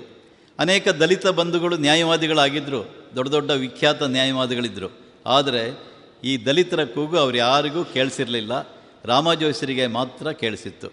ಅವರು ಚಿಕ್ಕ ವಯಸ್ಸಿಂದನೇ ಹಾಗೆ ನ್ಯಾಯದ ಪರವಾಗಿ ಇದ್ದರು ಅವರು ಶಿವಮೊಗ್ಗದಲ್ಲಿ ಓದ್ತಾ ಇರಬೇಕಾದ್ರೆ ಬಿ ಎ ಓದಬೇಕಾದ್ರೆ ಅವ್ರ ಹತ್ರ ಒಂದು ಸೈಕಲ್ ಇತ್ತು. ಒಂದು ಸಾಧಾರಣವಾದ ಸೈಕಲ್ಲು. ಅದು ಎಲ್ಲ ಪೂರ್ತಿ ಲಡಾಸಾಗಿ ಹೋಗಿದ್ದು. ಅದನ್ನು ತಳ್ಕೊಂಡು ಕೆಲವು ಸರಿ ಅದರ ಮೇಲೆ ಹತ್ತು ಕೂತ್ಕೊಂಡು ಹೋಗ್ತಾಯಿದ್ರು ಕಾಲೇಜಿಗೆ ಬರುವಾಗೆಲ್ಲ. ಆಗೆಲ್ಲ ಸೈಕಲ್ಲಿಗೆ ಲೈಸೆನ್ಸ್ ಬೇಕಾಗಿತ್ತು. ಸೈಕಲ್ಲು ಮತ್ತು ರೇಡಿಯೋಕ್ಕೆ ಲೈಸೆನ್ಸ್ ಇಲ್ಲದೇ ಇದ್ದರೆ ಅವರನ್ನು ಅರೆಸ್ಟ್ ಮಾಡ್ತಾಯಿದ್ರು ಮನೆಯೊಳಗೆ ಲೈಸೆನ್ಸ್ ಇಲ್ಲದೆ ರೇಡಿಯೋ ಇಟ್ಕೊಳ್ಳೋ ಹಾಗಿರಲಿಲ್ಲ. ಸೈಕಲನ್ನು ಓಡಿಸೋ ಆಗಿರಲಿಲ್ಲ ರಾತ್ರಿ ಸೈಕಲ್ ಹೊಡಿಬೇಕಾದ್ರೆ ಅದಕ್ಕೊಂದು ದೀಪ ಇರಬೇಕಾಗಿತ್ತು. ಮುಂದ್ಗಡೆ ಒಂದು ದೀಪ ಇರ್ತಾಯಿತ್ತು ಬಹಳ ಮುಂಚೆ ಅದಕ್ಕೊಂದು ಚಿಮಣಿ ಬುಡ್ಡಿ ಆ ಥರದ್ದು ಲಾಟಿನ್ ಥರದ್ದು ಇರ್ತಿತ್ತು. ಅದಾದ ನಂತರ ಡೈನಮೋ ಬಂತು ಹೊಸದಾಗಿ. ಆ ಡೈನಮೋ ಫಿಕ್ಸ್ ಮಾಡಿಕೊಂಡು ಓಡಾಡ್ತಾಯಿದ್ರು ರಾಮಾಜೋಯಿಸರ ಸೈಕಲ್ಲಿಗೆ ಡೈನಮೋ ಇರಲಿಲ್ಲ. ಅವರು ಸಂಜೆ ಆರು ಗಂಟೆ ಆದಮೇಲೆ ಅದನ್ನು ತಳ್ಕೊಂಡು ಶಿವಮೊಗ್ಗ ಸಿಟೀಲಿ ಅಲ್ಲಿ ಇಲ್ಲಿಗೆಲ್ಲ ಹೋಗ್ತಾಯಿದ್ರು ಒಂದ್ಸರಿ ಹೀಗೆ ತಳ್ಕೊಂಡು ಹೋಗಬೇಕಾದ್ರೆ ಒಬ್ಬರು ಕಾರ್ಯಕರ್ತರು ಕೇಳಿದಂತೆ, ಯಾಕೆ ಜೋಯಿಸ್ರೆ ತಳ್ಕೊಂಡು ಹೋಗ್ತಾ ಇದ್ದೀರಿ ಸೈಕಲನ್ನು? ಅಂತ, ಇಲ್ಲ, ಇದಕ್ಕೆ ಡೈನಮೋ ಇಲ್ಲ, ಬೆಳಕಿಲ್ಲ, ಲೈಟ್ ಇಲ್ಲದೆ ಇದ್ದರೆ ಪೊಲೀಸ್ನವ್ರು ಹಿಡಿತಾರೆ ಅಂತ. ಇಲ್ಲ, ಇಲ್ಲೇನು ಪೊಲೀಸ್ನವ್ರು ಬರೋಲ್ಲ, ನೀವು ತಳ್ಕೊಂಡು ಹೋಗಿ ಪರವಾಗಿಲ್ಲ, ಇಲ್ಲಿ ಯಾರು ನಿಮ್ಮನ್ನು ಕೇಳ್ತಾರೆ? ಅಂತ. ಆಗ ರಾಮ ಜೋಯಿಸ್ರು ಒಂದು ಮಾತು ಹೇಳಿದ್ರಂತೆ, ಕಾನೂನು ಇರೋದು ಮುರಿಯೋದಕ್ಕಲ್ಲ, ಕಾನೂನನ್ನು ಪಾಲಿಸೋದಕ್ಕೆ, ಕಾನೂನು ಇರೋದು ಮುರಿಯೋದಕ್ಕಲ್ಲ, ಅದನ್ನು ಪಾಲಿಸೋದಕ್ಕೆ, ಅಂತ ಒಂದು ಮಾತು ಹೇಳಿದ್ರಂತೆ. ಅಂದರೆ ಅವಾಗಲೇ ಆ ತಾರುಣ್ಯದ ವಯಸ್ಸಿನಲ್ಲೇ ಅವರಿಗೆ ಕಾನೂನಿನ ಬಗ್ಗೆ ಎಂಥ ಶ್ರದ್ಧೆ ಇತ್ತು, ಎಷ್ಟು ಗೌರವ ಇತ್ತು ಅನ್ನೋದು ಈ ಮಾತಿನಲ್ಲಿದೆ. ಪೊಲೀಸ್ನವರು ಅವ್ರನ್ನೇನು ಹಿಡಿತಾ ಇರಲಿಲ್ಲ ಹೋಗಿದ್ರೆ. ಆದರೆ ಪೊಲೀಸ್ನವರ ಭಯಕ್ಕಲ್ಲ ಕಾನೂನಿದೆ ಡೈನಮೋ ಇಲ್ಲದೆ ಲೈಟ್ ಇಲ್ಲದೆ ಸೈಕಲ್ ಹೊಡಿಬಾರ್ದು ಸಂಜೆ ಮೇಲೆ. ಸರಿ, ಅದನ್ನು ಪಾಲಿಸ್ತಾ ಇದ್ರು ಯಥಾವತ್ತು. ಅನೇಕ ಸರಿ ತಳ್ಕೊಂಡು ಹೋಗ್ತಾಯಿದ್ರು ಸಂಘದ ಬೈಠಕ್ ಮುಗಿಸ್ಕೊಂಡು ಸೈಕಲ್ ತಳ್ಕೊಂಡು ತಮ್ಮ ಕೋಣೆಗೆ ಅವ್ರು ಹೋಗ್ತಾಯಿದ್ರು ಹೀಗೆ ಚಿಕ್ಕ ವಯಸ್ಸಿನಲ್ಲಿ ಸಂಘದಿಂದ ಪಡೆದಂಥ ಸಂಸ್ಕಾರ, ಸಂಘದ ಅನೇಕ ಹಿರಿಯರ ಅವರ ಶ್ರದ್ಧೆ, ಇದನ್ನೆಲ್ಲ ಗಮನಿಸಿದಂಥ ರಾಮಾಯೋಗಿಸರು ಅದೇ ಥರ ತಮ್ಮ ಜೀವನದಲ್ಲೂ ಕೂಡ ಅದನ್ನೆಲ್ಲ ಮೈಗೂಡಿಸ್ಕೊಂಡ್ರು. ಅವರು ರಾಜ್ಯಪಾಲರಾಗಿದ್ದರು, ರಾಜ್ಯಸಭೆಯ ಸದಸ್ಯರಾಗಿದ್ದರು, ಶ್ರೇಷ್ಠ ನ್ಯಾಯಮೂರ್ತಿಯಾಗಿದ್ದರು. ಆಗಲೂ ಕೂಡ ಅವರ ಮನಸ್ಸಿನಲ್ಲಿ ನಾನೊಬ್ಬ ಸಂಘದ ಸ್ವಯಂ ಸೇವಕ ಅನ್ನೋದು ಅವ್ರು, ಅವರಿಗೆ ಯಾವತ್ತೂ ಮರೆತು ಹೋಗಿರಲಿಲ್ಲ. ಸಾಧಾರಣವಾಗಿ ಸಂಘದ ಸ್ವಯಂ ಸೇವಕರಾಗಿ ಬೆಳೀತಾ ಬೆಳೀತಾ ಬೇರೆ ಬೇರೆ ಸಮಾಜದ ಸಾರ್ವಜನಿಕ ಹುದ್ದೆಗಳನ್ನು ಅಲಂಕರಿಸಿದಾಗ ಎಲ್ಲೋ ಒಂದು ಕಡೆ ಅಧಿಕಾರದ ವ್ಯಾಮೋಹ ಅಥವಾ ಇನ್ಯಾವುದೋ ಒಂದು ಆಸೆ, ಆಮಿಷ ಇದೆಲ್ಲ ನಮ್ಮ ತಲೆಯನ್ನು ತಿರುಗಿಸೋದುಂಟು. ಆದರೆ ರಾಮಾಜೋಯಿಸರು ತಲೆ ಯಾವತ್ತೂ ತಿರುಗಲೇ ಇಲ್ಲ. ಅವರು ಜಡ್ಜ್ ಆಗಿರಲಿ ಏನೇ ಆಗಿರಲಿ, ಅವರು ಯಾರೇ ಸ್ವಯಂ ಸೇವಕರು ಸಿಕ್ಕಿದರೆ, ಒಬ್ಬ ಸಾಮಾನ್ಯ ಸ್ವಯಂ ಸೇವಕ ಸಿಕ್ಕಿದ್ರು ಕೂಡ ಪ್ರೀತಿಯಿಂದ ಮಾತಾಡ್ತಾಯಿದ್ರು ಸಾಮಾನ್ಯವಾಗಿ ಜಡ್ಜ್ಗಳಂದರೆ ಒಂದು ಗಂಭೀರ ಮುಖ, ಒಂಥರ ಗಡಸು ವ್ಯಕ್ತಿತ್ವ ಇದೆಲ್ಲ ಇರೋದು ಸಹಜ. ಜಡ್ಜ್ ಅಂದರೆ ಹಾಗೇ ಇರಬೇಕು ಅಂತ ಇದೆ, ಆದರೆ ಹಾಗೇ ಇರಬೇಕು ಅಂತ ಏನಿಲ್ಲ ಕಾನೂನಿನಲ್ಲಿ. ರಾಮಾಜೋಯಿಸರು ಅದಕ್ಕೆ ಅಪವಾದವಾಗಿದ್ದರು ಅವ್ರದ್ದು ಯಾವಾಗಲೂ ನಗುಮುಖ. ನೀವು ಫೋಟೋದಲ್ಲಿ ನೋಡ್ಬೋದು ಭಾವಚಿತ್ರದಲ್ಲಿ. ಸದಾ ಹಸನ್ಮುಖಿ ಮತ್ತು ಕಡಿಮೆ ಮಾತು. ಆದರೆ ಯಾರು ಆತ್ಮೀಯರು ಸಿಕ್ಕಿದರೆ ಅವ್ರ ಹತ್ರ ಗಂಟೆಗಟ್ಟಲೆ ಮಾತಾಡ್ತಾಯಿದ್ರು ಅವ್ರ ಹತ್ರ ಹೋದರೆ ನಾವು ಯಾರೋ ಒಬ್ಬರು ಜಡ್ಜ್ ಹತ್ರ ಮಾತಾಡ್ತಾ ಇದ್ದೀವಿ ಅಂತ ನಮಗೆ ಅನ್ನಿಸ್ತಾನೆ ಇರಲಿಲ್ಲ. ಯಾರೋ ನಮ್ಮ ದೊಡ್ಡಪ್ಪನೋ, ತಾತನೋ ಅಥವಾ ನಮ್ಮ ದೊಡ್ಡಣ್ಣನ ಹತ್ರ ಮಾತಾಡ್ತಾ ಇದ್ದೀವಿ ಅಂತ ಭಾಳ ಆತ್ಮೀಯತೆ. ನನಗೆ ಅವ್ರ ಪರಿಚಯ ಭಾಳ ದಿವಸ ಭಾಳ ವರ್ಷಗಳಿಂದ ಇದ್ದಿದ್ದರಿಂದ ಅವ್ರ ಮನೆಗೆಲ್ಲ ಹೋದಾಗ ಏ ಬಾರೋ ಲಕ್ಷ್ಮಣ, ಕಾಫಿ ಕುಡಿತೀಯಾ? ಹೇಗಿದೆಯಾ ಅಂತೆಲ್ಲ ಹೀಗೆ ಭಾಳ ಪ್ರೀತಿಯಿಂದ ಮಾತಾಡೋರು. ಕೇವಲ ನಾನು ಅಂತಲ್ಲ, ಯಾರೇ ಕಾರ್ಯಕರ್ತರು ಹೋದರೂ ಕೂಡ ಅವರನ್ನು ಕುಶಲ ವಿಚಾರಿಸಿ ಅವರಿಗೆ ಕಾಫಿ ಕೊಟ್ಟು ಆನಂತರ ಅವ್ರು ಬಂದ ಉದ್ದೇಶ ಕೇಳಿ ಹೀಗೆ ಅವ್ರದ್ದೇನಾದ್ರು ಸಮಸ್ಯೆಗಳಿದ್ದರೆ ಅದನ್ನು ಪರಿಹಾರ ಮಾಡ್ತಾಯಿದ್ರು ಅನೇಕ ಸಮಸ್ಯೆಗಳನ್ನು ಅವರು ಪರಿಹಾರ ಮಾಡಿದ್ದಾರೆ. ಇಲ್ಲಿ ಮಣಿಪಾಲ್ ಗ್ರೂಪ್ ಇದೆಯಲ್ಲ, ಪೈ ಗ್ರೂಪ್, ಅದರಲ್ಲಿ ಸಾಕಷ್ಟು ವಿವಾದಗಳಿತ್ತು. ಆರ್ಥಿಕವಾದ ಒಂದಷ್ಟು ವಿವಾದಗಳು ಹುಟ್ಕೊಂಡಿದ್ದು. ಅವರಲ್ಲೇ ಪರಸ್ಪರ ಡಿಸ್ಪ್ಯೂಟ್ ಶುರುವಾಯಿತು. ಅದನ್ನು ಪರಿಹಾರ ಮಾಡೋದಕ್ಕೆ ಆಗ ಅವರು ರಿಕ್ವೆಸ್ಟ್ ಮಾಡಿದವರು ಅಂದರೆ ರಾಮಾಜೋಯಿಸ್. ರಾಮಾಜೋಯಿಸರೇ ಬಂದು ಅವರ ನಡುವೆ ಇದ್ದಂಥ ಎಲ್ಲ ವಿವಾದಗಳನ್ನು ಪರಿಹಾರ ಮಾಡಿದರು. ಹಾಗೆ ಧರ್ಮಸ್ಥಳದಲ್ಲಿ ವಿವಾದ ತಲೆದೋರಿದಾಗ ಅಲ್ಲಿಗೂ ಬಂದು ಪರಿಹಾರ ಮಾಡಿದರು. ಹೀಗೆ ಅವರಿಗೆ ಒಂದು ಜಟಿಲವಾದಂತಹ, ಕೌಟುಂಬಿಕವಾದಂತಹ ಅಥವಾ ಆರ್ಥಿಕ ಕ್ಷೇತ್ರಕ್ಕೆ ಸಂಬಂಧಪಟ್ಟಂತಹ ಅಥವಾ ಯಾವುದೋ ಒಂದು ಸಂಸ್ಥೆಗೆ ಸಂಬಂಧಪಟ್ಟಂತಹ ಸಾಂಸ್ಥಿಕ ವಿವಾದವನ್ನು ಹೇಗೆ ತುಂಬ ಸುಸೂತ್ರವಾಗಿ, ಸುಲಭವಾಗಿ ಭಾಳ ಸೂಕ್ಷ್ಮವಾಗಿ ಹೇಗೆ ಬಗೆಹರಿಸ್ಬೋದು ಅನ್ನುವಂಥ ಸೂತ್ರ ಅವ್ರಿಗೆ ಗೊತ್ತಿತ್ತು. ಅವರೇನು ತುಂಬ ದೊಡ್ಡ ದೊಡ್ಡ ಮಾತುಗಳನ್ನು ಆಡ್ತಾ ಇರಲಿಲ್ಲ. ಆದರೆ ಯಾವುದೋ ಒಂದು ಆ ವಿವಾದದ ಒಂದು ಸಣ್ಣ ಎಳೆಯನ್ನು ಹಿಡ್ಕೊಂಡು, ಒಂದು ಕೊಂಡಿಯನ್ನು ಹಿಡ್ಕೊಂಡು ಅದನ್ನು ಬಿಡಿಸ್ತಾ ಬಿಡಿಸ್ತಾ ಕೊನೆಗೆ ಅದೆಲ್ಲ ಗಂಟುಗಳನ್ನು ಬಿಡಿಸಿ ಆ ವಿವಾದ ಬಗೆಹರಿಯವಾಗೆ ಮಾಡುವಂಥ ಒಬ್ಬ ಮಹಾ ಮುತ್ಸದ್ದಿ ಅಂತ ಹೇಳ್ಬೋದು ಮಹಾ ಬುದ್ಧಿವಂತ ಲಾಯರ್ ಅವರಾಗಿದ್ದರು ಇಂಥ ಒಂದು ವ್ಯಕ್ತಿತ್ವ ಅವ್ರದ್ದು. ಅವ್ರು ನೋಡಿದಾಗ ಏನು ಅನ್ನಿಸ್ತಾ ಇರಲಿಲ್ಲ. ತುಂಬ ಸಾಧಾರಣವಾದ ಒಂದು ಎತ್ತರ ಅವ್ರದ್ದು. ನೋಡೋಕ್ಕೆ ಒಳ್ಳೆ ಯಾರೋ ಒಬ್ಬರು ಪುರೋಹಿತರ ಥರ ಕಾಣ್ತಾ ಇದ್ರು ಅವರು. ಇವರು ಈ ಜಡ್ಜ, ಇವರಿಗೆ ಇಲ್ಲಿ ಇಷ್ಟೆಲ್ಲ ಗೊತ್ತಿದೆಯಾ ಅಂತ. ಆದರೆ ಅವರಿಗಿರುವಷ್ಟು ನ್ಯಾಯಾಂಗದ ಬಗ್ಗೆ ಇರುವಂಥ ಜ್ಞಾನ ಇನ್ಯಾರಿಗೂ ಇರಲಿಲ್ಲ. ಅವರು ರಾಜ್ಯಸಭಾ ಸದಸ್ಯರಾಗಿದ್ದಾಗ ನಡೆದ ಘಟನೆ, ಇವರು ಹೇಳಿದರು, ಅದನ್ನು ಸಂಕ್ಷಿಪ್ತವಾಗಿ. ರಾಜ್ಯಸಭಾ ಸದಸ್ಯರಾಗಿ ಅವರು ಪ್ರಮಾಣ ವಚನ ಸ್ವೀಕರಿಸಿ ಆ ಪಾರ್ಲಿಮೆಂಟ್ ಹೌಸ್ ಒಳಗೆ ಅವ್ರು ಎಂಟ್ರಾಗ್ತಾರೆ ಎಂಟ್ರಾದ್ಮೇಲೆ ಅವರಿಗೊಂದು ಜಾಗ ಇರುತ್ತೆ, ಎಲ್ಲಿ ಕುತ್ಕೋಬೇಕು ಅಂತ. ಅವ್ರ ಜಾಗದ ಹತ್ರ ನಡೆದು ಹೋಗ್ತಾ ಇರಬೇಕಾದ್ರೆ ಒಂದು ಬಾಗಿಲು ಕಾಣಿಸ್ತಾ ಅವರಿಗೆ. ಆ ಬಾಗಿಲು ಮೇಲ್ಗಡೆ ಒಂದು ಸ್ವರ್ಣಾಕ್ಷರದಲ್ಲಿ ಬರ, ಬರೆದಿಟ್ಟಿದ್ರು, ಒಂದು ವಾಕ್ಯ. ಸ್ವೇ ಸ್ವೇ ಕರ್ಮಣ್ಯ ಬಿರತಃ ಸಂಸಿದ್ಧಿಂ ಲಭತೆ ನರಹ ಅಂತ. ಪ್ರತಿಯೊಬ್ಬನೂ ತನ್ನ ಕರ್ಮವನ್ನು ಅತ್ಯುತ್ತಮವಾಗಿ ನಿರ್ವಹಿಸಿದರೆ ಅವನಿಗೆ ಯಶಸ್ಸು ಖಂಡಿತ ಅಂತ ಅದರ ಅರ್ಥ. ಅದು ಭಗವದ್ಗೀತೆಯ ಒಂದು ಶ್ಲೋಕ. ಭಗವದ್ಗೀತೆಯ ಹದಿನೆಂಟನೇ ಅಧ್ಯಾಯದ ನಲವತ್ತೈದನೇ ಶ್ಲೋಕ ಅದು. ಇವರಿಗೆ ಆಶ್ಚರ್ಯ ಆಯಿತು. ಅರೆ, ರಾಜ್ಯಸಭೆಯಲ್ಲಿ ಭಗವದ್ಗೀತೆ ಶ್ಲೋಕ ಅದು. ಹಾಗೆ ಹುಡುಕ್ತಾ ಹೋದರು ಎಲ್ಲ ದ್ವಾರಗಳನ್ನು ನೋಡಿದರು. ಪ್ರತಿಯೊಂದು ದ್ವಾರದ ಮೇಲೆ, ಪ್ರತಿಯೊಂದು ಗೋಡೆಯ ಮೇಲೆ ಅದ್ಭುತವಾದ ವಾಕ್ಯಗಳಿದೆ. ರಾಮಾಯಣ, ಮಹಾಭಾರತ, ಉಪನಿಷತ್ತು, ವೇದ ಮುಂಡೋಕೋಪನಿಷತ್ತು ತೈತ್ರಿಯ ಉಪನಿಷತ್ತು, ಚಾಣಕ್ಯನ ಅರ್ಥನೀತಿ, ಹಾಗೆ ಶುಕ್ರ ನೀತಿ ಇದೆಲ್ಲದರ ಬೇರೆ ಬೇರೆ ಸಂದೇಶ ಇರುವಂಥ ಶ್ಲೋಕಗಳು, ಸುಭಾಷಿತಗಳು ಅವ್ರಿಗೆ ನೋಡಿ ಆಶ್ಚರ್ಯ ಆಯಿತು. ಅರೆ, ಇದನ್ನೆಲ್ಲ ನಾನು ನೋಡೇ ಇರಲಿಲ್ಲ ಅಂತ. ಕೊನೆಗೆ ಅವರು ಅದನ್ನೆಲ್ಲ ಸಂಗ್ರಹ ಮಾಡಿ, ಪ್ರತಿನಿತ್ಯ ಅದನ್ನೆಲ್ಲ ಬರೆದುಕೊಂಡು ಅದನ್ನೆಲ್ಲ ಟೈಪ್ ಮಾಡಿಸಿ ಒಂದು ಪುಸ್ತಕ ಮಾಡಿದರು. Message from the parliament house ಅಂತ ಇಂಗ್ಲೀಷ್ನಲ್ಲಿ. ಹಾಗೆ ಕನ್ನಡದಲ್ಲಿ ಅದರ ಅನುವಾದ ಮಾಡಿ ಪುಸ್ತಕ ಮಾಡಿ ಅದನ್ನು ಎಲ್ಲ ಮುಖ್ಯ ನ್ಯಾಯಾಧೀಶರಿಗೆ, ಎಲ್ಲ ನ್ಯಾಯಮೂರ್ತಿಗಳಿಗೆ, ಎಲ್ಲ ರಾಜಕಾರಣಿಗಳಿಗೆ, ಪ್ರಧಾನಿಗೆ, ರಾಜ್, ರಾಷ್ಟ್ರಪತಿ, ಉಪರಾಷ್ಟ್ರಪತಿ, ಸಾಮಾನ್ಯ ಶಾಸಕರು ಎಲ್ರಿಗೂ ಅದನ್ನು ಹಂಚಿದರು. ಉಚಿತವಾಗಿ ಕೊರಿಯರ್ನಲ್ಲಿ ಕಳಿಸ್ಕೊಟ್ರು. ಅದನ್ನು ಅನೇಕರು ನೋಡಿ ಬಹಳ ಖುಷಿಪಟ್ಟರು ಯಾರಿಗೂ ಅದು ಗೊತ್ತಿರಲಿಲ್ಲ. ಪಾರ್ಲಿಮೆಂಟಿಗೆ ಅನೇಕರು ಹೋಗ್ತಾರೆ. ಎಲೆಕ್ಟಾಗಿ ಹೋಗ್ತಾರೆ, ಐದು ವರ್ಷ ಅಲ್ಲಿ ಕೂತ್ಕೊಳ್ತಾರೆ. ಅಲ್ಲಿ ತಮಗೆ ಬರುವ ವೇತನ ಎಷ್ಟು, ಸಾರಿಗೆ ಸೌಲಭ್ಯ ಎಷ್ಟು, ಉಚಿತ ವಿಮಾನದ ಖರ್ಚು ಎಷ್ಟು ಇದೆಲ್ಲ ಲೆಕ್ಕ ಹಾಕ್ತಾರೆ. ಆದರೆ ಯಾರೂ ಕೂಡ ಪಾರ್ಲಿಮೆಂಟ್ ಭವನದಲ್ಲಿರುವಂಥ ಇಂಥ ಅದ್ಭುತವಾದ ಶ್ಲೋಕಗಳನ್ನು, ಮನುಕುಲಕ್ಕೆ ದಿವ್ಯ ಸಂದೇಶ ಕೊಡುವಂಥ ಸೂಕ್ತಿಗಳನ್ನು ಯಾರೂ ಗಮನಿಸಿರಲಿಲ್ಲ ಅದುವರೆಗೆ. ಮೊದಲು ಗಮನಿಸಿದ್ದು ರಾಮಜೋಯಿಸರು ಎಲ್ಲರಿಗೂ ಕಳಿಸ್ಕೊಟ್ರು, ಎಲ್ಲರಿಗೂ ಬಹಳ ಖುಷಿಯಾಯಿತು. ಒಬ್ಬರು ಮುಖ್ಯ ನ್ಯಾಯಮೂರ್ತಿ ಇದ್ದರು ಅವ್ರು ಹೇಳಿದರು, ಈ ಶ್ಲೋಕಗಳನ್ನು, ಈ ಸಂದೇಶದ ಪುಸ್ತಕವನ್ನು ನಾವು ಬೇರೆ ಬೇರೆ ದೇಶದ ಪಾರ್ಲಿಮೆಂಟಿಗೂ ಕಳಿಸ್ಬೇಕು. ಯಾಕೆಂದರೆ ಇದು ಭಾರತಕ್ಕೆ ಮಾತ್ರ ಸೀಮಿತ ಅಲ್ಲ. ಪ್ರತಿಯೊಂದು ದೇಶದ ರಾಜಕಾರಣಿ ಅನುಸರಿಸಬೇಕಾದಂಥ ಒಂದು ನ್ಯಾಯ ನೀತಿಯ ಹಾದಿ ಇದರಲ್ಲಿದೆ ಅಂತ ಒಬ್ಬರು ಸಂದೇಶ ಕೊಟ್ಟಿದ್ದರು ಒಬ್ಬರು ಹಿರಿಯ ಕಾಂಗ್ರೆಸ್ ಸಚಿವರು ಮಾರ್ಗರೆಟ್ ಆಳ್ವ ನಿಮಗೆಲ್ಲ ಗೊತ್ತಿದೆ. ಅವರು ಮೂವತ್ತು ವರ್ಷಗಳ ಕಾಲ ಅಖಂಡವಾಗಿ ಸಚಿವರಾಗಿದ್ದರು ಆಮೇಲೆ ಉತ್ತರಾಖಂಡದ ರಾಜ್ಯಪಾಲರಾಗಿಯೂ ನಿವೃತ್ತರಾದರು. ಅವರಿಗೂ ಕೂಡ ಒಂದು ಪುಸ್ತಕವನ್ನು ರಾಮಾಜೋಯಿಸರು ಕಳಿಸ್ಕೊಟ್ರು. ರಾಮಾಜೋಯಿಸರಿಗೆ ಯಾವುದೇ ಪಕ್ಷಭೇದ ಇರಲಿಲ್ಲ, ಎಲ್ಲ ಪಕ್ಷದವ್ರ ಜೊತೆಗೆ ಬಹಳ ಅತ್ಯುತ್ತಮವಾದ ಸಂಬಂಧ ಇತ್ತು.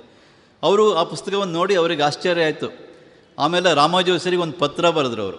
ಆ ಪತ್ರದಲ್ಲಿ ಏನಿತ್ತು ಅಂದರೆ I have spend thirty years in the parliament but I have never seen such a words ನಾನು ಮೂವತ್ತು ವರ್ಷ ಸಚಿವೆಯಾಗಿ ಪಾರ್ಲಿಮೆಂಟ್ ಭವನದಲ್ಲಿ ಕೂತ್ಕೊಂಡಿದ್ದೆ. ಆದರೆ ಒಂದೇ ಒಂದು ದಿವಸ ಗೋಡೆ ಮೇಲೆ, ಆ ದ್ವಾರದ ಮೇಲೆ ಏನು ಬರೆದಿದೆ ಅಂತ ನಾನು ನೋಡಿರಲಿಲ್ಲ. Truly it is inspiring and meaningful ಅಂತ ಒಂದು ಪತ್ರವನ್ನು ಇವ್ರಿಗೆ ಬರೆದ್ರು. ಆ ಪತ್ರವನ್ನು ಒಂದು ದಿವಸ ಅವ್ರ ಮನೆಗೆ ಹೋದಾಗ ತೋರಿಸಿದ್ರು, ನೋಡಿ, ಮಾರ್ಗರೆಟ್ ಆಳ್ವ ಹೀಗೆ ಬರೆದಿದ್ದಾರೆ ಅಂತ ಹೇಳಿದರು. ಅಂದರೆ ಆಕೆ ಮೂವತ್ತು ವರ್ಷ ಸಚಿವೆ ಆಗಿದ್ದರೂ ಕೂಡ ಅಲ್ಲಿ ಏನು ಬರೆದಿದೆ ಅಂತ ನೋಡಿರಲಿಲ್ಲ. ಅವ್ರು ಏನು ನೋಡ್ತಾ ಇದ್ರೋ ಅಥವಾ ಅವ್ರು ಏನು ಲೆಕ್ಕಾಚಾರ ಹಾಕ್ತಿದ್ರೋ ಗೊತ್ತಿಲ್ಲ. ಬಹುಶಃ ಬೇರೆ ಬೇರೆ ಲೆಕ್ಕಾಚಾರ ಹಾಕ್ತಾ ಇದ್ದಿರ್ಬೋದು, ರಾಜಕೀಯದ್ದು. ಇನ್ನೂ ಉನ್ನತ ಸ್ಥಿತಿಗೆ ಹೇಗೆ ಏರ್ಬೋದು? ನಾನು ಮುಂದೆ ಇನ್ನೂ ಉನ್ನತ ಮಂತ್ರಿ ಹೇಗಾಗ್ಬೋದು ಅಥವಾ ರಾಜ್ಯಪಾಲೆ ಹೇಗಾಗ್ಬೋದು ಇದೆಲ್ಲ. ಆದರೆ ರಾಮಾಜೋಯಿಸರು ರಾಜ್ಯ ರಾಜ್ಯಸಭಾ ಸದಸ್ಯರಾಗಿ ಅಲ್ಲಿ ನಡೆಯುವಂಥ ಚರ್ಚೆಗೆ ಒಂದು ಆರೋಗ್ಯಪೂರ್ಣವಾದ ಹಾದಿಯನ್ನು ತೆರೆದುಕೊಟ್ರು. ಅನೇಕ ವಿಷಯಗಳು ಪ್ರಸ್ತಾಪ ಆದಾಗ ಉದಾಹರಣೆಗೆ ಸಂವಿಧಾನದ ಬಗ್ಗೆ, ಕಾನೂನಿನ ಬಗ್ಗೆ, ಭಾರತದ ನ್ಯಾಯಾಂಗ ವ್ಯವಸ್ಥೆಯ ಬಗ್ಗೆ ಇವರನ್ನೆಲ್ಲರೂ ಕೇಳ್ತಾ ಇದ್ರು. ಸ್ಪೀಕರ್ ಕೂಡ ಇವರನ್ನು ಕರೆದು ಕೇಳ್ತಾ ಇದ್ರು. ಇದು ಹೇಗೆ, ಇದನ್ನು ಹೇಗೆ ನಾವು ಬಗೆಹರಿಸ್ಬೋದು ಅಂತ. ಅನೇಕ ಬೇರೆ ಬೇರೆ ಪಕ್ಷದವರು, ಕಾಂಗ್ರೆಸ್ ಪಕ್ಷದವರು, ಜೆ ಡಿ ಎಸ್ನವರು ಅಥವಾ ಆರ್ ಜೆ ಡಿಯವರು ಮುಲಾಯಂ ಸಿಂಗ್ ಯಾದವ್ ಪಕ್ಷದವರು ಅವರೆಲ್ಲರಿಗೂ ರೆಫರಿಂಗ್ ಪಾಯಿಂಟ್ ಅಂದರೆ ರಾಮಾಜೋಯಿಸ್ ಏನಾದರೂ ಜಟಿಲವಾದ ಒಂದು ಕಾನೂನು ಬಂದರೆ ಆ ಕಾನೂನಿನ ತೊಡಕೇನು? ಅದರೊಳಗೆ ಇನ್ನೇನು ಹೆಡನ್ ಅಜೆಂಡಾ ಇದೆ? ಇದೆಲ್ಲವುದನ್ನು ತಿಳ್ಕೋಬೇಕಾದ್ರೆ ನಾವು ರಾಮಾಜೋಯಿಸರನ್ನು ಭೇಟಿ ಮಾಡೋಣ ಅಂತ ಅವ್ರ ಹತ್ರ ಹೋಗ್ತಾಯಿದ್ರು ಹೀಗೆ ಪ್ರತಿಯೊಬ್ಬರಿಗೂ ಕೂಡ ಬೇಕಾದಂಥ ಒಬ್ಬ ನ್ಯಾಯಾಂಗ ತಜ್ಞ ಅವರಾಗಿದ್ದರು ಈ ರೀತಿ ರಾಮಾಜೋಯಿಸರು ಬಹಳ ಎತ್ತರಕ್ಕೆ ಏರಿದರು. ಆದರೆ ಎತ್ತರಕ್ಕೆ ಸಾಧಾರಣವಾಗಿ ಏರಿದಾಗ ಕೆಳಗಿನ ಭೂಮಿ ಅನೇಕರಿಗೆ ಕಾಣೋದೇ ಇಲ್ಲ. ದುಪ್ ಅಂತ ಒಂದು ದಿವಸ ಕೆಳಗೆ ಬಿದ್ದುಬಿಡ್ತಾರೆ ಗೋಪುರ ಏರಿದವರು ಕೆಳಗಿನ ಫೌಂಡೇಶನ್ ನೋಡೋದೇ ಇಲ್ಲ. ರಾಮಾಜೋಯಿಸರು ಮಾತ್ರ ಅವರು ಯಾವಾಗಲೂ ಕೂಡ ಡೌನ್ ಟು ಅರ್ತ್ ಆಗಿದ್ದರು ಅವರು ಮೇಲಕ್ಕೆ ಏರಿದ್ರು, ಆದರೆ ನಾನು ನಿಂತಿದ್ದು ನೆಲದ ಮೇಲೆ ಅನ್ನುವಂಥ ಪರಿಜ್ಞಾನ ಅವರಿಗೆ ಕೊನೆಯವರೆಗೂ ಇತ್ತು. ಅವರು ಯಾರನ್ನೂ ಕೂಡ ಕೀಳಾಗಿ ನೋಡ್ತಾ ಇರಲಿಲ್ಲ, ಯಾರನ್ನೂ ಮಹಾ ದೊಡ್ಡ ಇವರು ಅಂತಲೂ ಟ್ರೀಟ್ ಮಾಡ್ತಾ ಇರಲಿಲ್ಲ. ಅವ್ರ ಮನೆಗೆ ಯಾರು ಬೇಕಾದರೂ ಹೋಗ್ಬೋದಿತ್ತು. ರಾಜಾಜಿನಗರದ ಒಂದು ಮೂಲೆಯಲ್ಲಿ ಒಂದು ಸಣ್ಣ ಸೈಟ್ ಅವ್ರದ್ದು ಈಗಲೂ ಇದೆ. ಅಲ್ಲೊಂದು ಮನೆ ಕಟ್ಕೊಂಡಿದ್ದಾರೆ. ಮೇಲ್ಗಡೆ ಅವ್ರದ್ದೊಂದು ಆಫೀಸು ಕೆಳಗಡೆ ಅವ್ರದ್ದು ಲಿವಿಂಗ್ ರೂಮು ಇಷ್ಟೇ ಅವ್ರ ಮನೆ ಅಂದರೆ. ರಾಜ್ಯಪಾಲರಾಗಿದ್ದವರು, ರಾಜ್ಯಸಭಾ ಸದಸ್ಯರಾಗಿದ್ದವರು, ಚೀಫ್ ಜಸ್ಟಿಸ್ ಆಗಿದ್ದವರು ಅಂದರೆ ದೊಡ್ಡ ಮನೆ, ದೊಡ್ಡ ಬಂಗಲೆ ಅಂತ ಯಾರ್ದಾದರೂ ಭ್ರಮೆ ಇರ್ಬೋದು. ಆದರೆ ಈಗಲೂ ಅವ್ರ ಮನೆಯನ್ನು ನೋಡ್ಬೋದು. ಅವರ ಇಬ್ಬರು ಮಕ್ಕಳು ಕೂಡ ಲಾಯರು, ಶೈಲೇಂದ್ರ ಮತ್ತು ತಾರಾ ಅಂತ. ಅವರಿಬ್ಬರು ಲಾಯರ್ ಆಗಿ ಅವರು ಬೇರೆ ಬೇರೆ ಸರ್ವಿಸ್ ಮಾಡಿದ್ದಾರೆ. ಇವರು ರಾಮಾಜೋಯಿಸರು ಮನಸ್ಸು ಮಾಡಿದರೆ ಇವರ ಪ್ರಭಾವ ಬೀರಿ ಅವರನ್ನು ಹೈಕೋರ್ಟಿನ ನ್ಯಾಯಾಧೀಶರನ್ನಾಗಿ ಮಾಡ್ಬೋದಿತ್ತು. ಆದರೆ ಅವರು ಮಾಡಲಿಲ್ಲ. ನನ್ನ ಪ್ರಭಾವದಿಂದ ಯಾರೂ ನ್ಯಾಯಾಧೀಶರಾಗಬಾರ್ದು. ಅವರವರ ವ್ಯಕ್ತಿತ್ವದಿಂದ ಅವರ ಒಂದು ಮೆರಿಟ್ ಮೂಲಕ ಅವರಾಗಬೇಕು ಅನ್ನೋದನ್ನೇ ಅವರು ತೀರ್ಮಾನ ಆಗಿತ್ತು. ಹಾಗಾಗಿ ಮಕ್ಕಳಿಗೆ ನೀವು ಹೀಗಾಗಿ, ಹಾಗಾಗಿ ಅಂತ ಏನೂ ಹೇಳ್ತಿರ್ಲಿಲ್ಲ. ಅವ್ರ ಮಕ್ಕಳು ಅವ್ರ ಪಾಡಿಗೆ ಬೆಳಿಬೇಕು ಅಂತ. ಈ ರೀತಿ ಯಾವುದೇ ಸ್ವಜನ ಪಕ್ಷಪಾತವನ್ನು ಮಾಡದೆ, ಆದರೆ ಬೇರೆ ಯಾರಾದರೂ ಸ್ವಜನ ಪಕ್ಷಪಾತ ಮಾಡಿದರೆ ಅವರಿಗೆ ಸರಿಯಾದ ಮಾರ್ಗದರ್ಶನ ಮಾಡೋದಕ್ಕೆ ಯಾವ ರೀತಿಯೂ ಅಂಜದೆ, ಅಳುಕದೆ, ನಿರ್ಭಯವಾಗಿ ಹೇಳ್ತಾ ಇದ್ರು. ಅವ್ರ ಹತ್ರ ಹೋದ ಅನೇಕರು ರಾಜಕಾರಣಿಗಳು ಅವ್ರ ಹತ್ರ ಬಯಸ್ಕೊಂಡು ಬಂದಿದ್ದು ಉಂಟು. ನೇರವಾಗಿ ಹೇಳ್ತಾ ಇದ್ರು, ನೀವು ಮಾಡ್ತಾ ಇರೋ ಸರಿಯಲ್ಲ ಇದು. ನೀವು ತಪ್ಪು ಹಾದಿಯಲ್ಲಿ ನಡೀತಾ ಇದ್ದೀರಿ ಅಂತ. ಹೀಗೆ ಅವರು ರಾಮಾಜೋಯಿಸು ತಮ್ಮ ವಿವಿಧ ಅವರ ವ್ಯಕ್ತಿತ್ವವನ್ನು ಹೀಗೆಲ್ಲ ವರ್ಣಿಸ್ಬೋದು. ತೀರ್ಥಹಳ್ಳಿ ತಾಲೂಕಿನ ಒಂದು ಮಂಡಗದ್ದೆ ಅನ್ನುವಂಥ ಸಣ್ಣ ಕುಗ್ರಾಮ. ಆಗ ಆ ಕುಗ್ರಾಮದಲ್ಲಿ ಶಾಲೆನೇ ಇರಲಿಲ್ಲ. ಇವರೆಲ್ಲೋ ಹೋಗಿ ಓದಬೇಕಾಗಿತ್ತು. ಹಾಗಾಗಿ ಅಲ್ಲಿಂದ ಹುಟ್ಟಿ ಬಂದವರು ನಾಡಿನಾದ್ಯಂತ. ಕೇವಲ ಕರ್ನಾಟಕಕ್ಕೆ ಮಾತ್ರ ಅಲ್ಲ, ದೇಶಕ್ಕೆ, ಇಡೀ ಜಗತ್ತಿಗೆ ಒಂದು ನ್ಯಾಯದಾನದ ಕೊಡುಗೆ ಬಗ್ಗೆ ಅತ್ಯಂತ ಮಹತ್ವದ ಸಂದೇಶವನ್ನು ಸಾರಿದಂಥ ಒಬ್ಬ ನ್ಯಾಯಾಂಗದ ಅನರ್ಘ್ಯ ರತ್ನ ಅಂತ ಅವ್ರನ್ನ ಹೇಳ್ಬೋದು ತೀರ್ಥಹಳ್ಳಿ ತಾಲೂಕು ಅನೇಕ ಸಾಹಿತಿ ಕವಿಗಳಿಗೆ ಜನ್ಮ ನೀಡಿದೆ. ಅಲ್ಲಿಂದ ರಾಷ್ಟ್ರಕವಿ ಕುವೆಂಪು ಹುಟ್ಟಿದರು. ಅಲ್ಲಿಂದ ಹಾಮ ನಾಯ್ಕ್ ಅನ್ನುವಂಥ ಸಾಹಿತಿ, ಗುಲ್ಬರ್ಗಾ ಯೂನಿವರ್ಸಿಟಿಯ ವೈಸ್ ಚಾನ್ಸಲರ್ ಕೂಡ ಅವರಾಗಿದ್ದರು ಸುಧಾದಲ್ಲಿ ಅಂಕಣಗಳನ್ನು ಬರೀತಾ ಇದ್ದರು ಎಂ ಕೆ ಇಂದಿರಾ ಅನ್ನುವಂಥ ಖ್ಯಾತ ಕಾದಂಬರಿಕಾರ್ತಿ ಅಲ್ಲಿಂದ ಹುಟ್ಟಿ ಬಂದರು. ಹಾಗೆಯೇ ಶಾಂತವೇರಿ ಗೋಪಾಲ್ಗೌಡ ಅಂತ ಒಬ್ಬ ಅತ್ಯಂತ ಕಟು ಸಮಾಜವಾದಿ, ಆದರೆ ಅಷ್ಟೇ ಬಹಳ ಕಾನೂನಿನ ವಿಷಯಗಳನ್ನು ತಿಳ್ಕೊಂಡಂಥ ಒಬ್ಬ ರಾಜಕಾರಣಿ, ಅತ್ಯಂತ ಪ್ರಾಮಾಣಿಕ ರಾಜಕಾರಣಿ. ಅವರು ಬೇರೆ ಪಕ್ಷ ಇರ್ಬೋದು, ಆದರೆ ಕೊನೆಯವರೆಗೂ ಪ್ರಾಮಾಣಿಕವಾಗಿ ಅವರು ಬದುಕಿದರು, ಅಂಥವ್ರು ಬಂದರು. ಅದೇ ಸಾಲಿಗೆ ಸೇರಬಹುದಾದ ಇನ್ನೊಬ್ಬರು ಅಂದರೆ ಜಸ್ಟಿಸ್ ರಾಮ, ರಾಮಸ್ವಾಮಿಗಳು. ಅವರು ಕೂಡ ಜಸ್ಟಿಸ್ ರಾಮ ಜೋಯ್ಸ್ ಅವರು. ಅವರು ಕೂಡ ತೀರ್ಥಹಳ್ಳಿ ತಾಲೂಕಿನವರೇ. ತೀರ್ಥಹಳ್ಳಿ ತಾಲೂಕು ಹೀಗೆ ಅನರ್ಘ್ಯ ರತ್ನಗಳನ್ನು ಕೊಟ್ಟಿದೆ. ಇದು ಕೇವಲ ತೀರ್ಥಹಳ್ಳಿಯ ಹೆಮ್ಮೆಯ ವಿಷಯ ಅಲ್ಲ, ಅಥವಾ ಕರ್ನಾಟಕದ ಹೆಮ್ಮೆಯ ವಿಷಯ ಅಲ್ಲ, ಅಥವಾ ನಮ್ಮ ದೇಶದ್ದು ಅಲ್ಲ, ಇಡೀ ಜಗತ್ತಿಗೆ ಒಂದು ರೀತಿಯ ಮಹಾ ವ್ಯಕ್ತಿಗಳನ್ನು ಕೊಟ್ಟಂಥದ್ದು. ಭಾರತ ಮಾತೆ ಖಂಡಿತ ಬಂಜೆಯಲ್ಲ ಆಕೆ ಇಂಥ ಅನರ್ಘ್ಯ ರತ್ನಗಳನ್ನು ಕೊಡ್ತಾ ಇರ್ತಾರೆ. ಯಾವುದೋ ಸಮಯದಲ್ಲಿ ಯಾರೂ ಇಲ್ಲ, ನಮಗೆ ಮಾರ್ಗದರ್ಶಕರೇ ಇಲ್ಲ, ದೀಪ ಆರು ಹೋಗಿದೆ ಅನ್ನುವಂಥ ಕತ್ತಲೆ ಸಮಯದಲ್ಲೂ ಕೂಡ ಒಂದು ಸಣ್ಣ ಬೆಳಕಾಗಿ ಯಾರ್ಯಾರೋ ಹುಟ್ಕೊಂಡು ಬರ್ತಾರೆ. ಎಲ್ಲೋ ಮಂಡಗದ್ದೆಯಲ್ಲಿ ರಾಮಜೋಸರಂಥವರು, ಎಲ್ಲೋ ಗುಜರಾತಿನ ಮೂಲೆಯಲ್ಲಿ ನರೇಂದ್ರ ಮೋದಿ ಅಂತ ಒಬ್ಬ ವ್ಯಕ್ತಿ, ಇನ್ನೆಲ್ಲೋ ಒಂದು ಕಡೆ ಯೋಗಿ ಆದಿತ್ಯನಾಥ್ ಅಂತ ಒಬ್ಬ ವ್ಯಕ್ತಿ. ಹೀಗೆ ಅವರು ಬಂದು ಜಗತ್ತಿಗೆ, ದೇಶಕ್ಕೆ ಬೆಳಕನ್ನು ಕೊಡುವಂಥ ಕೆಲಸ ಮಾಡ್ತಾನೆ ಇರ್ತಾರೆ. ಹಾಗಾಗಿ ಯಾರೂ ಕೂಡ ನಿರಾಶೆ ಪಡಬೇಕಾದ ಅಗತ್ಯ ಇಲ್ಲ. ಎಲ್ಲ ಕ್ಷೇತ್ರಗಳು ಕೂಡ ಇಂತಹ ಸಣ್ಣ ಸಣ್ಣ ದೀಪ, ಸಣ್ಣ ಸಣ್ಣ ಒಂದು ಕಿರಣಗಳು ಅಥವಾ ಸಣ್ಣ ಮೇಣದ ಬತ್ತಿ ಅದು ಪ್ರಜ್ವಲ ಆಗ್ತಾನೇ ಇರುತ್ತೆ. ಅಂತಹ ಪ್ರಜ್ವಲವಾಗುವಂಥ ಸಕಾರಾತ್ಮಕ ಭಾವನೆಗಳನ್ನು ನಾವೆಲ್ಲರೂ ಇಟ್ಕೋಬೇಕು. ರಾಮಾಜೋಶ್ರೀ ಇವತ್ತು ನಮ್ಮ ಕಣ್ಮುಂದೆ ಇಲ್ಲ, ಆದರೆ ಅವರು ಬರೆದಂಥ ಅನೇಕ ಪುಸ್ತಕಗಳು ಇಂಡಿಯನ್ ಕಾನ್ಸ್ಟಿಟ್ಯೂಷನ್ ಅನ್ನುವಂಥ ಪುಸ್, ಪುಸ್ತಕ ಬರೆದಿದ್ದಾರೆ ಬ್ಯಾಟಲ್ ಫಾರ್ ಫ್ರೀಡಮ್ ಅನ್ನುವಂಥ ಪುಸ್ತಕ ಬರೆದಿದ್ದಾರೆ, ಮನುಸ್ಮೃತಿಯ ಬಗ್ಗೆ ಬರೆದಿದ್ದಾರೆ ಅವರು ಯಾಜ್ಞವಲ್ಕ ಸ್ಮೃತಿಯ ಬಗ್ಗೆ ಒಂದು ಪುಸ್ತಕ ಬರೆದಿದ್ದಾರೆ, ಅದಕ್ಕಿಂತ ಮುಖ್ಯವಾಗಿ ಹಿಂದೂ ಶಾಸ್ತ್ರೀಯ ನ್ಯಾಯಾಂಗ ಪದ್ಧತಿ ಅನ್ನುವಂಥ ಪುಸ್ತಕ ಬರೆದಿದ್ದಾರೆ ಗುಲ್ಬರ್ಗ ಜಿಲ್ಲೆಯ ಮರ್ತೂರ್ ಅನ್ನುವಂಥ ಒಂದು ಸಣ್ಣ ಹಳ್ಳಿ ಮರುತೂರು ಅಂದರೆ ಮರೆತು ಹೋದ ಊರು ಅಂತ. ಅಲ್ಲಿ ಒಂದು ಕಾಲೇಜನ್ನು ಸ್ಥಾಪನೆ ಮಾಡಿದ್ದಾರೆ.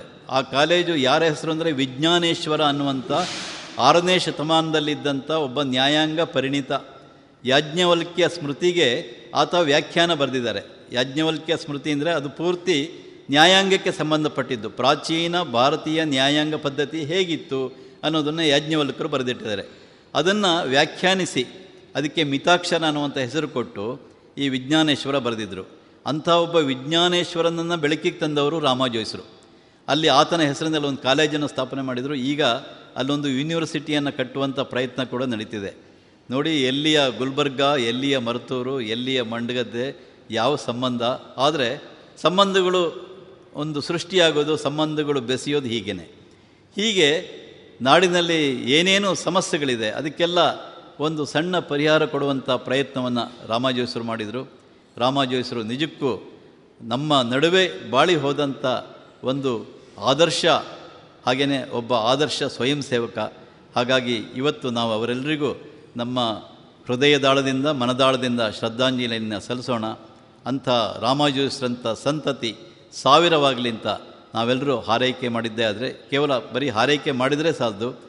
ನಾವು ಕೂಡ ಅದೇ ಥರದಲ್ಲಿ ಬೆಳಿಬೋದು ಅವರು ಹಾಕಿಕೊಟ್ಟಂಥ ಮಾರ್ಗದಲ್ಲಿ ಸಾಗಿದರೆ ಖಂಡಿತ ನಾವು ಕೂಡ ಒಂದಷ್ಟು ಒಳ್ಳೆಯ ಕೆಲಸವನ್ನು ಮಾಡಬಹುದು ಅಂತ ಹೇಳ್ತಾ ನನ್ನ ಮಾತನ್ನು ಮುಗಿಸ್ತೀನಿ. ನಮಸ್ಕಾರ. ಇದುವರೆಗೆ ಹಿರಿಯ ಪತ್ರಕರ್ತರಾದ ದೂಗು ಲಕ್ಷ್ಮಣ್ ಅವರಿಂದ ಶ್ರೀ ರಾಮಜೋಯಿಸ ಅವರ ಬದುಕಿನ ಹೊರಳು ನೋಟವನ್ನ ಆಲಿಸಿದಿರಿ.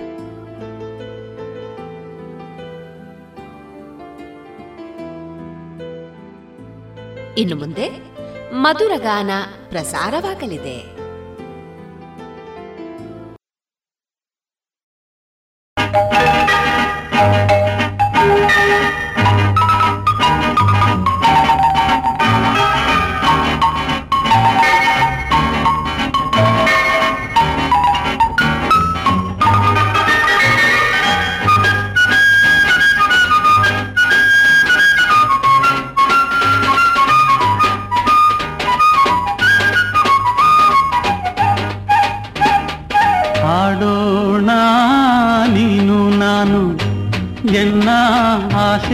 ತಾರೆ ನೀನು ನೋಡಿ ನಿನ್ನ ಅಂದ ಚಂದ ಚಂದ ಮಾಮ ನಾಚಿನಿಂದ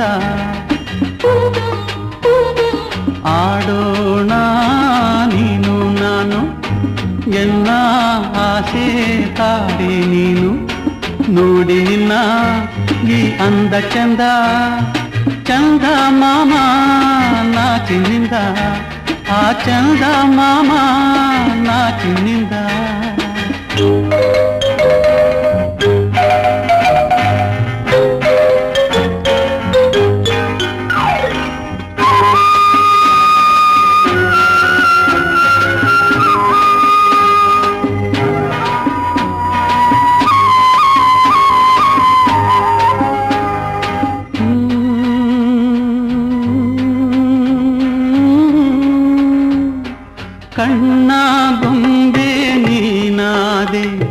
ಆ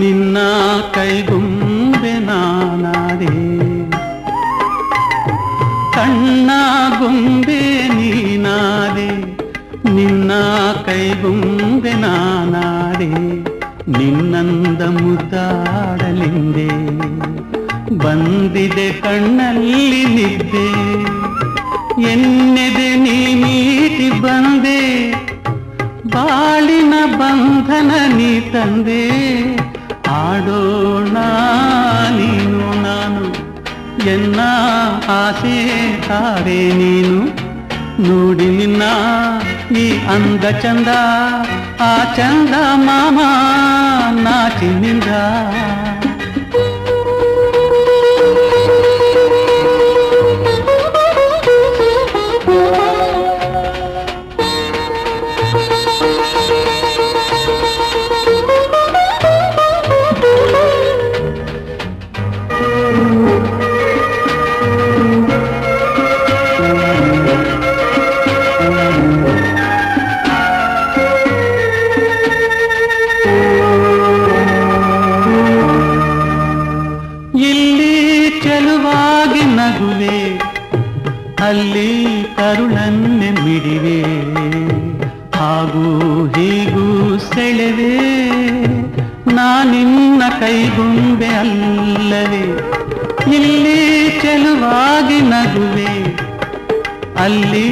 ಕರುಳನ್ನೆ ಮಿಡಿವೆ ಹಾಗೂ ಹೀಗೂ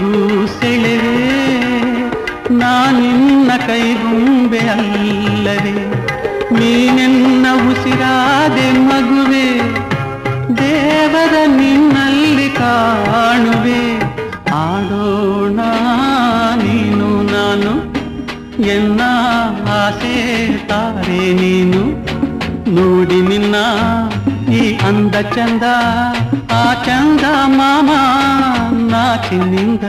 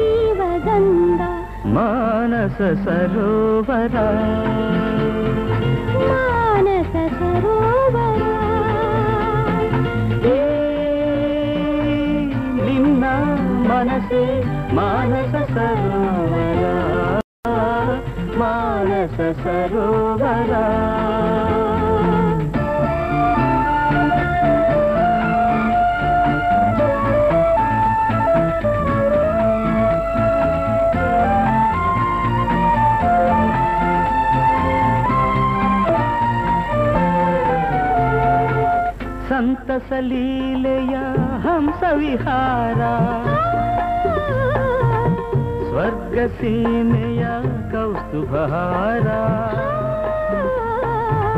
संत हम स्वर्ग कौस्तुभहारा सौंदर्य लहरिया। लहरी लहरी सौंदर्य लहरिया। मधुर संचारा।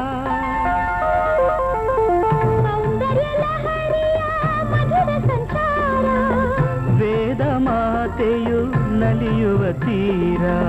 ವೇದ ಮಾತೆಯು ನಲಿಯುವ ತೀರ. ಮಾನಸ ಸರೋವರ.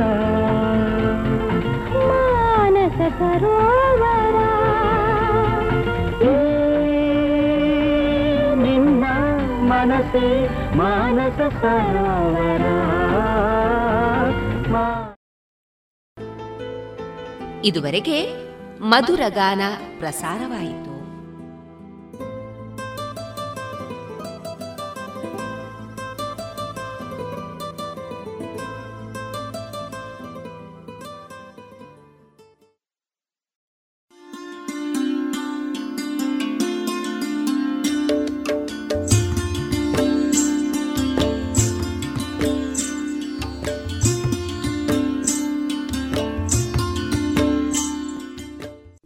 ರೇಡಿಯೋ ಪಾಂಚಜನ್ಯ ಸಮುದಾಯ ಬಾನುಲಿ ಕೇಂದ್ರದಿಂದ ನಿಮ್ಮ ಕಾರ್ಯಕ್ರಮಗಳು ಪ್ರಸಾರವಾಗಬೇಕೆ? ಹಾಗಿದ್ದರೆ ನಮ್ಮನ್ನು ಸಂಪರ್ಕಿಸಿ. ನಮ್ಮ ದೂರವಾಣಿ ಸಂಖ್ಯೆ ಸೊನ್ನೆ ಎಂಟು ಎರಡು ಐದು ಒಂದು, ಎರಡು ಒಂಬತ್ತು ಎಂಟು ನಾಲ್ಕು ಒಂಬತ್ತು ಒಂಬತ್ತು.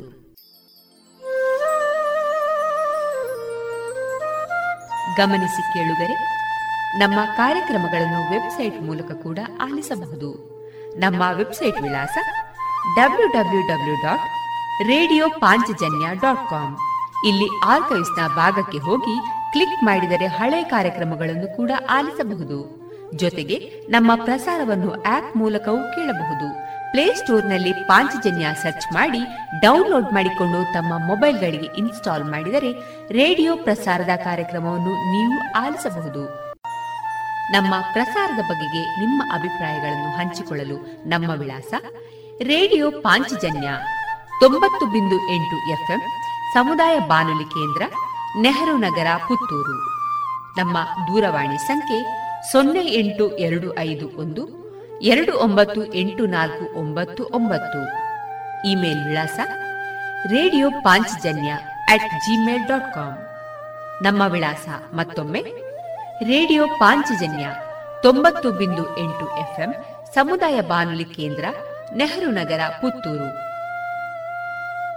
ನಮ್ಮ ದೂರವಾಣಿ ಸಂಖ್ಯೆ ಸೊನ್ನೆ ಎಂಟು ಎರಡು ಐದು ಒಂದು, ಎರಡು ಒಂಬತ್ತು ಎಂಟು ನಾಲ್ಕು ಒಂಬತ್ತು ಒಂಬತ್ತು. ಇಲ್ಲಿಗೆ ಈ ಹೊತ್ತಿನ ಪ್ರಸಾರ ಕಾರ್ಯಕ್ರಮವನ್ನ ಮುಕ್ತಾಯಗೊಳಿಸುತ್ತಿದ್ದೇವೆ. ಆತ್ಮೀಯ ಕೇಳುಗರಿಗೆಲ್ಲ ರೇಡಿಯೋ ಪಾಂಚಜನ್ಯದ ಬಳಗದ ಪರವಾಗಿ ನಾನು ತೇಜಸ್ವಿ ರಾಜೇಶ್ ಮಾಡುವ ಅನಂತ ವಂದನೆಗಳು.